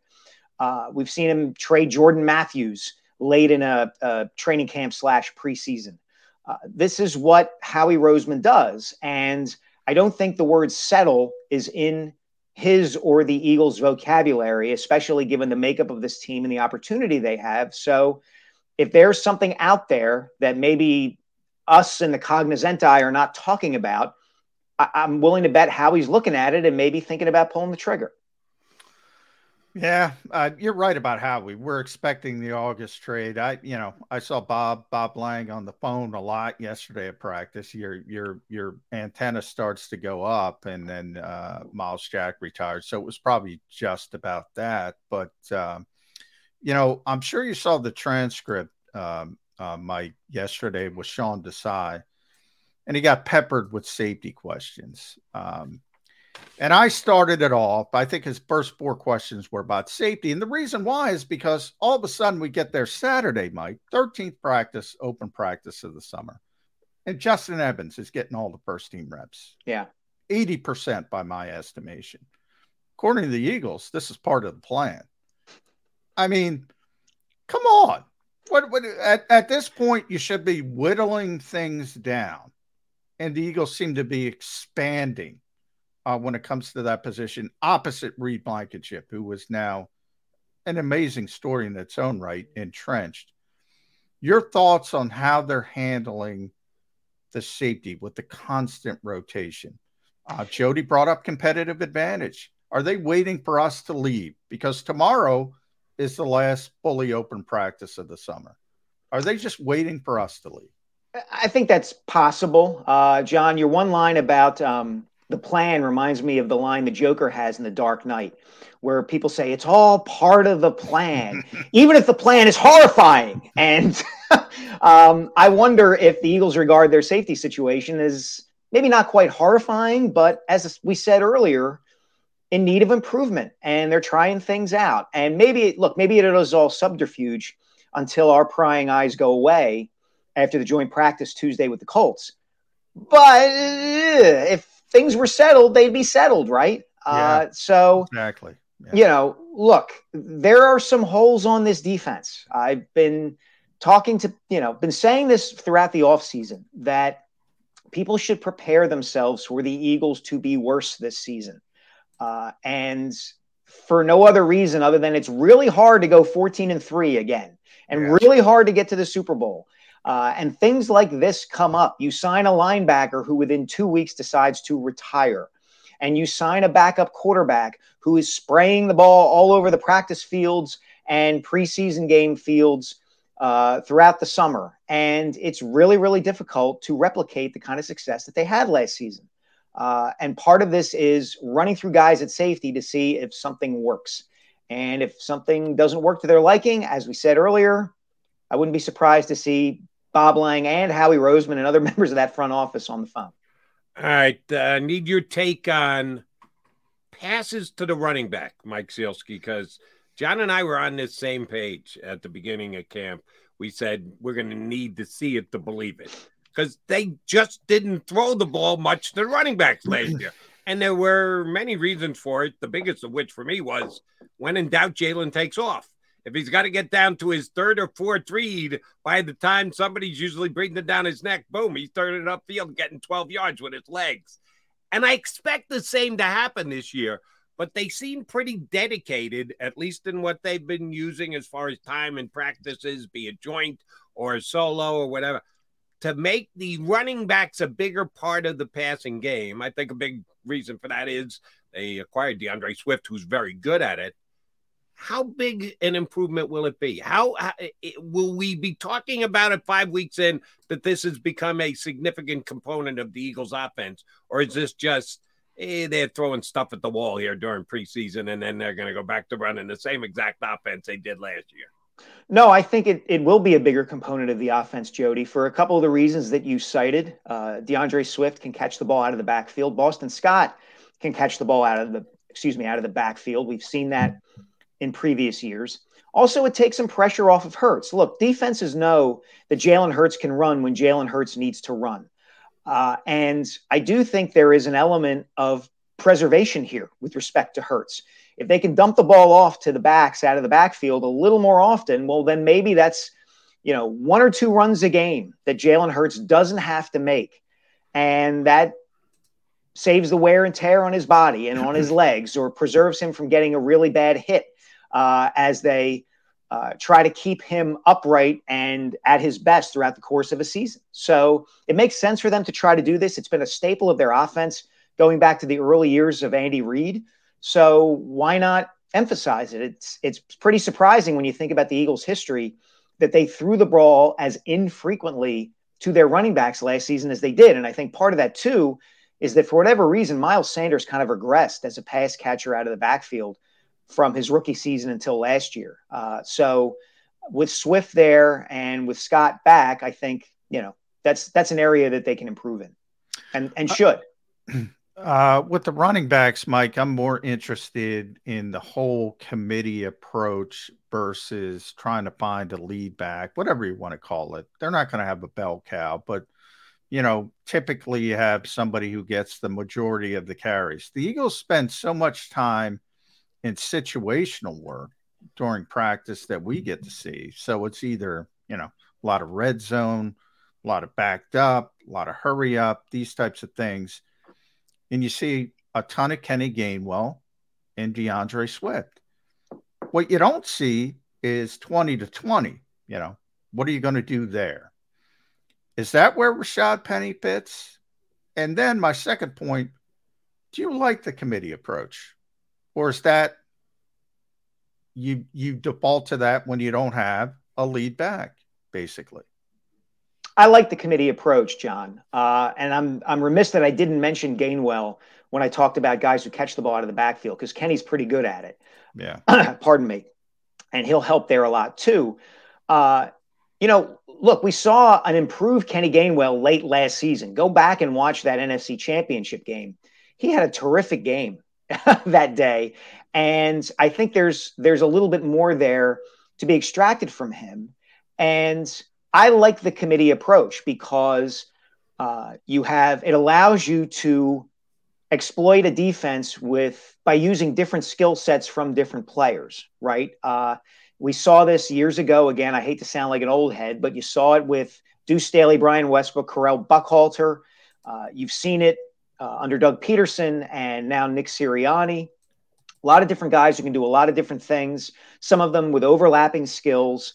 And uh, it saves wear and tear on these guys. And we all know how debilitating that position is.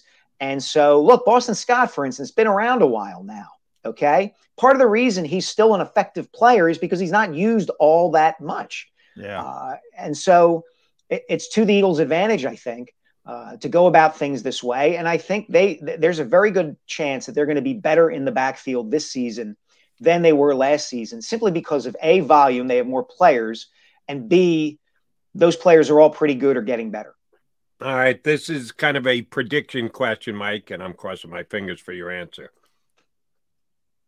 what's going to be either the drop off or the step up, or will it be just a flat line? No, it's going to be a little different, but they balance each other out. The comparison between uh, TJ Edwards and Nakobe Dean when the season is come and gone. Because Edwards pretty damn good last year. And both John and I talked I, I lobbied for him to get a contract extension in the middle of the season. It didn't happen. Um, but uh, and I'm a huge Nakobe fan. So I love both players, but chances are one's going to be better with what he had done, with what Nakobe's going to do. How close do you think the comparison will be at the end of the season? I think it'll be pretty close, in part because the Eagles have made their position about the linebacker position very clear, Jody, and they don't regard it as particularly important relative mm-hmm. to other positions. They just don't. Um, you know, I mentioned this in a column uh, a couple of weeks ago you know, take the Chicago Bears, whose two big off-season signings were two linebackers. Okay, yeah. they spent big terrible money on organization. terrible organization. Like well, they, they, when they when, are, D, when DJ Moore goes for a thousand yards, you might have to skim back on that at the end of the season. No, no I won't. Because uh, we'll see. The Bears have had what three winning seasons since 2007. Yeah. This is the kind of this, and the reason they they have been so bad for so long is they make decisions like this. Yeah, exactly. Linebackers just aren't on the field very much. They're just not. And when they are, offensive coordinators and play callers salivate because it's like, okay, well, are they too small to handle the run game that we're going to pound them with, or and are they too big and slow to uh, shore up in the pa- in pass defense. So is it gonna is there gonna be an appreciable difference between Nakobe Dean and TJ Edwards? I would be surprised if there is one way or another. I think, you know, they're just going to be, eh, you know, well, Dean's gonna, be... I, let me let me play devil's advocate because I'm with you, and Jody knows I kill the Bears all the time. I just they're just a terribly run organization. I think they're doing a disservice to Justin Fields last year. Now, Ryan Poles just got there. Maybe he changes it. So we'll give him a year because he pretty much took it down to the studs and we'll see if he can rebuild it. But I do disagree with him paying basically a $100 million for two all ball linebackers. Now, that said, he got two good players. And I think the Eagles, from my perspective, have taken it too far at linebacker. They've taken the devaluation too far. I'm not saying go out and spend a hundred million, but try to find good players. And look, Nakobe's Nakobe. There's some upside there. We we all hope he stays healthy. My only concern with Nakobe Dean is durability. He already got hurt in training camp.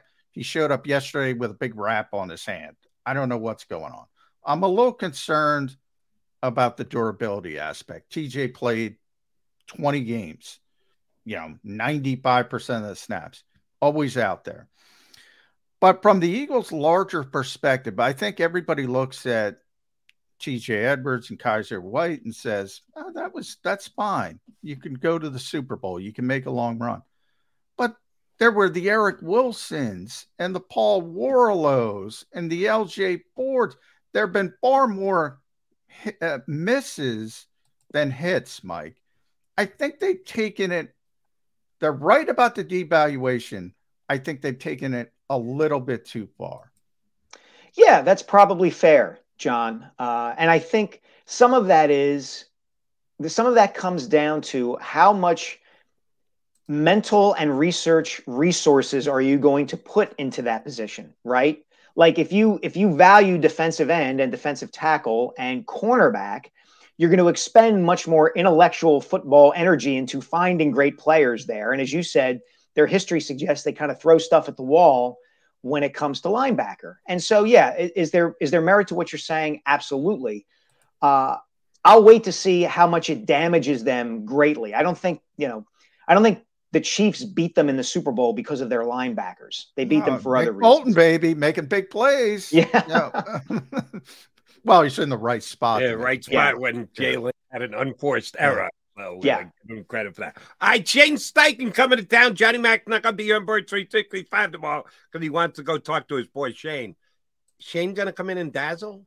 Does he have to like show up? The the student need to show up the master tomorrow in the joint practice between the Colts and the Eagles, Mike Sielski?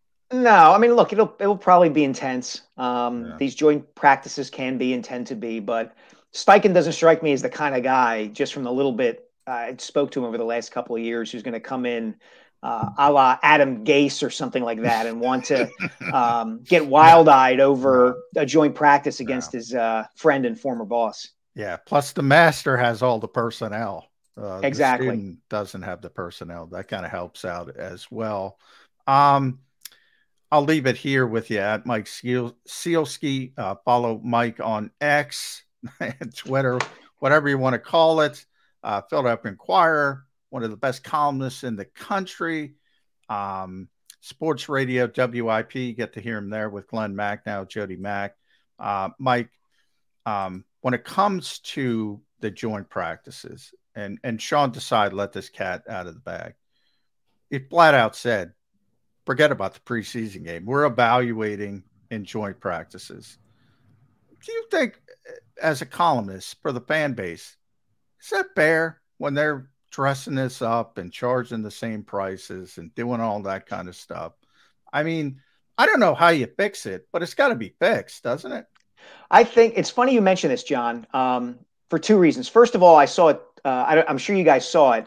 The news broke last night that the Texans and the Saints were canceling Yeah. their joint practices Yeah. um, because both teams were so beat up already Yeah. uh, and so concerned about injuries, which I'm shocked. I don't know about you guys that the NFL, two years into a 17 game regular season, is finding that guys are getting hurt and struggling to recover.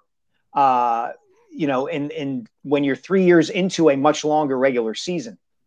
But I wrote a column about this last year, John, where I basically said that this is eventually going to come full circle, where coaches and organizations are going to start saying what uh, Sean Desai said that the joint practices are so much more valuable uh, that the NFL will get around eventually to canceling preseason games. And then they'll get around to selling tickets to joint practices. and then joint practices will become so popular that they'll have to hold them in Lincoln Financial Field and AT&T Stadium and then we'll be back to the preseason again and the Yeah. cycle will continue into perpetuity. Of course it's unfair to the fans. It's ridiculous that they charge full prices for these preseason games. It's I, I love Ross Tucker and I understand what he's saying about guys careers can be made or broken in these games. Uh, It's not enough to perpetrate the fraud on the fan Yeah. that the It is a NFL is, fraud. doing Yeah. Yeah. uh, and has done for years and years. Get rid of these games. Just go to the joint practices. You've got a 17 game regular season now. You've got an expanded playoffs. Get rid of preseason games. Yeah. Two guys' careers are made or broken out of 180 players. Yeah. Each, each team's got 90, and two guys for the two teams combined are having their career made or bro. Yeah. I'm sorry. It's just not worth the the expenditure. No, expenditure. I'm, I'm not going to the game Thursday night. There's no reason to. I mean, I, I hate saying Ah, that, but but there to go. really isn't. Yeah. Uh, I Right. wish I didn't have to go. Johnny Mac I'm with you. doesn't doesn't have a choice. And oh, by the way, Uh, we touched as this. Uh, Patriots canceled their joint practice this week too, and then hung it on the poor kid that got hurt at the end of the game the other night. And come on, Belichick, be honest. Just step up and go. Yeah, no, we got too many injuries. We don't need this joint practice thing. We'll be good for the start of the season. We got Brady to pump us up week one anyway. We don't need a joint practice. To to do that to the kid who got hurt, I thought was just flat out wrong. But uh, I'm a little sensitive about these things. I'm a sensitive guy, in case you haven't figured that out. Uh, Mike Sielski, we always appre- man, Jody McDonald. yeah, that's was really sensitive. For, I loved how you screwed Ben Davis on. can't, can't get over that one. Uh, and now, now Ben's going to be mad at me. He'll never come on my. He's such a good guy, and I put him in such a bad spot uh, by did, asking- and it was tremendous by you. But that's again, I might be sensitive, but I'm also a jerk. Well done, Mike Sielski. Yeah. Uh, you know, we, we all have our dark sides, John. And, That's uh, you know, some men just like to watch the world burn. And I love the fact that you showed yours on Saturday. You didn't today. You were much too nice. You should have come on here and badmouthed either me or Johnny Mack, and we still would argue. I can't do that. That's easy. That's too easy. That's You're too- low hanging fruit, Jed. You're too uh, good a guy. Mike Sielski, thank you much. We're going to have you plenty during the season. Thanks for doing it here in the preseason. Thanks, Mike. Anytime, guys. See you soon. Mike ya. Sielski from the Inquirer and 94 WIP here with us on Birds 365. All right, got to come back, put a bow on the show. A couple minutes left. Stay right here on Birds 365.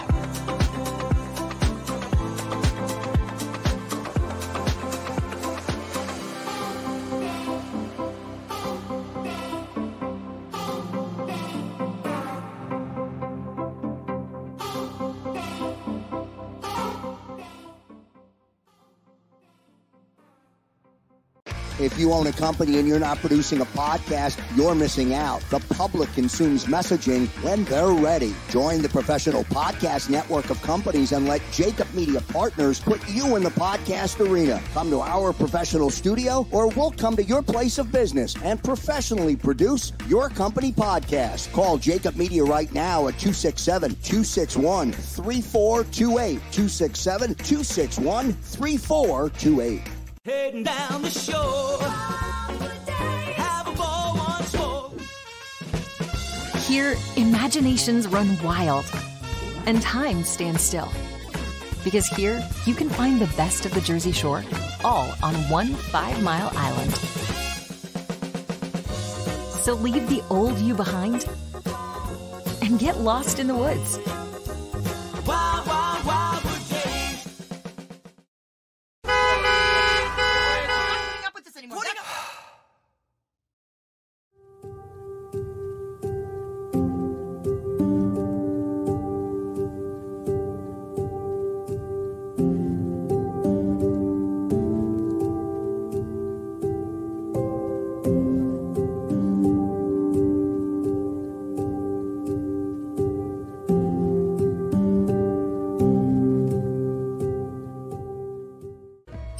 And save in southeastern PA and Delaware with Colony Pools this football season and let the experts close your pool with a custom Merlin safety cover in green for the birds. And if you join our winter watch team, we'll give you another 20% off and Colony Pools will handle it all.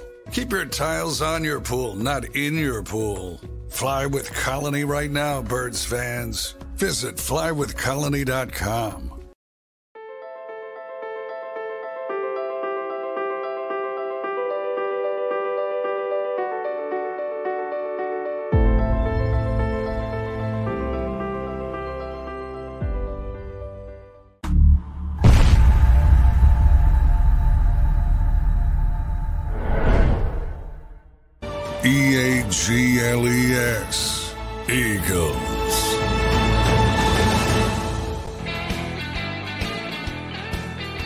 got Mac and Mac, Johnny Mac, Jody Mac here with you. Put it all on the show here on Birds 365.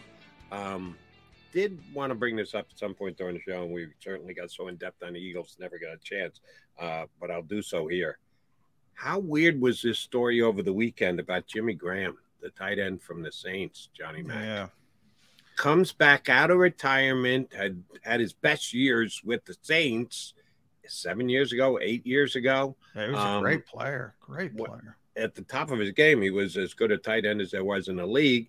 Wanted to try and come back well into his 30s, make a return, not the one day sign the contract, retire as the same thing. Oh no, he wanted to play, and the Saints gave him a chance, signed him to a contract, was in camp for a couple of weeks, and just wandered out over the weekend and was found in public. And someone tried to talk to him, and he started running away. And they think that he had a seizure, and they had to basically take him into a hospital on a medical. They they arrested him because he was kind of causing a disruption.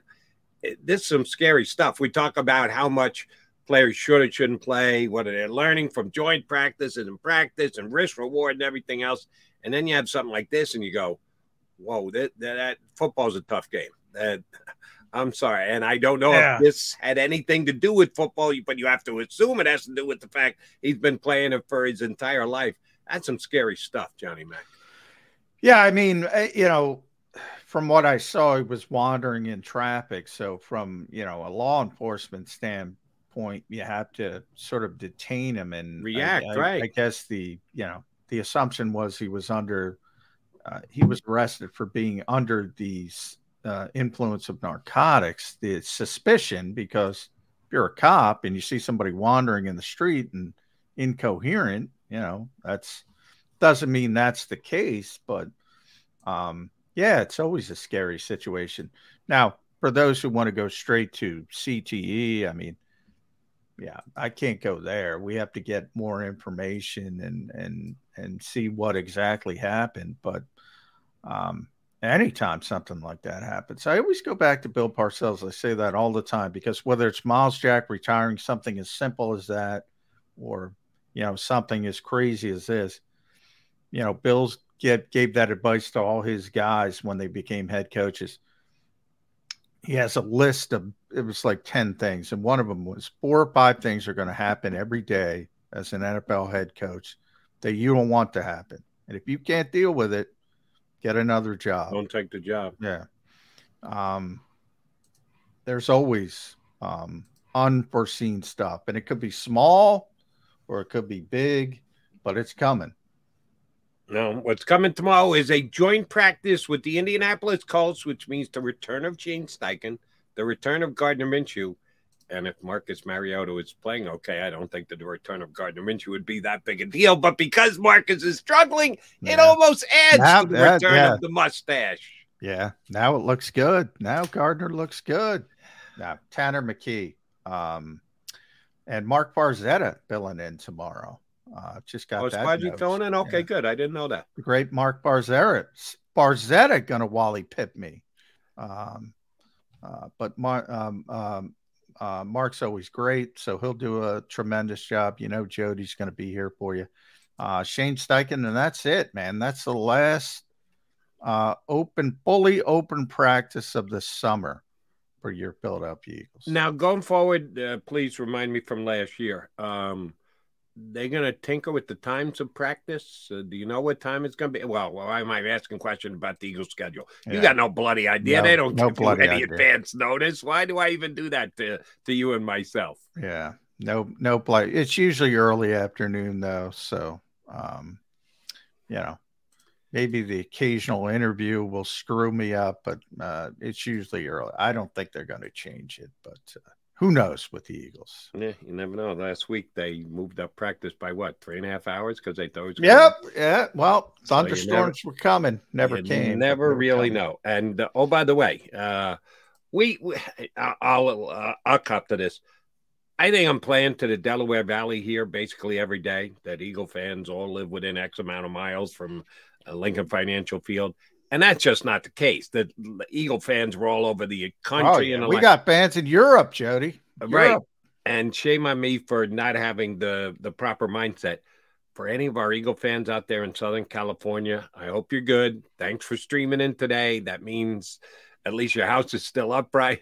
There's some nasty weather out there on the West Coast over the last 24 hours. Uh, so uh, hopefully everybody's safe and sound from our Eagle uh, fan base out there in Southern California. All three, I don't know if it's three or 12 or eight or none, uh, but anybody who is uh, listening, streaming in with us today, hope you're doing okay.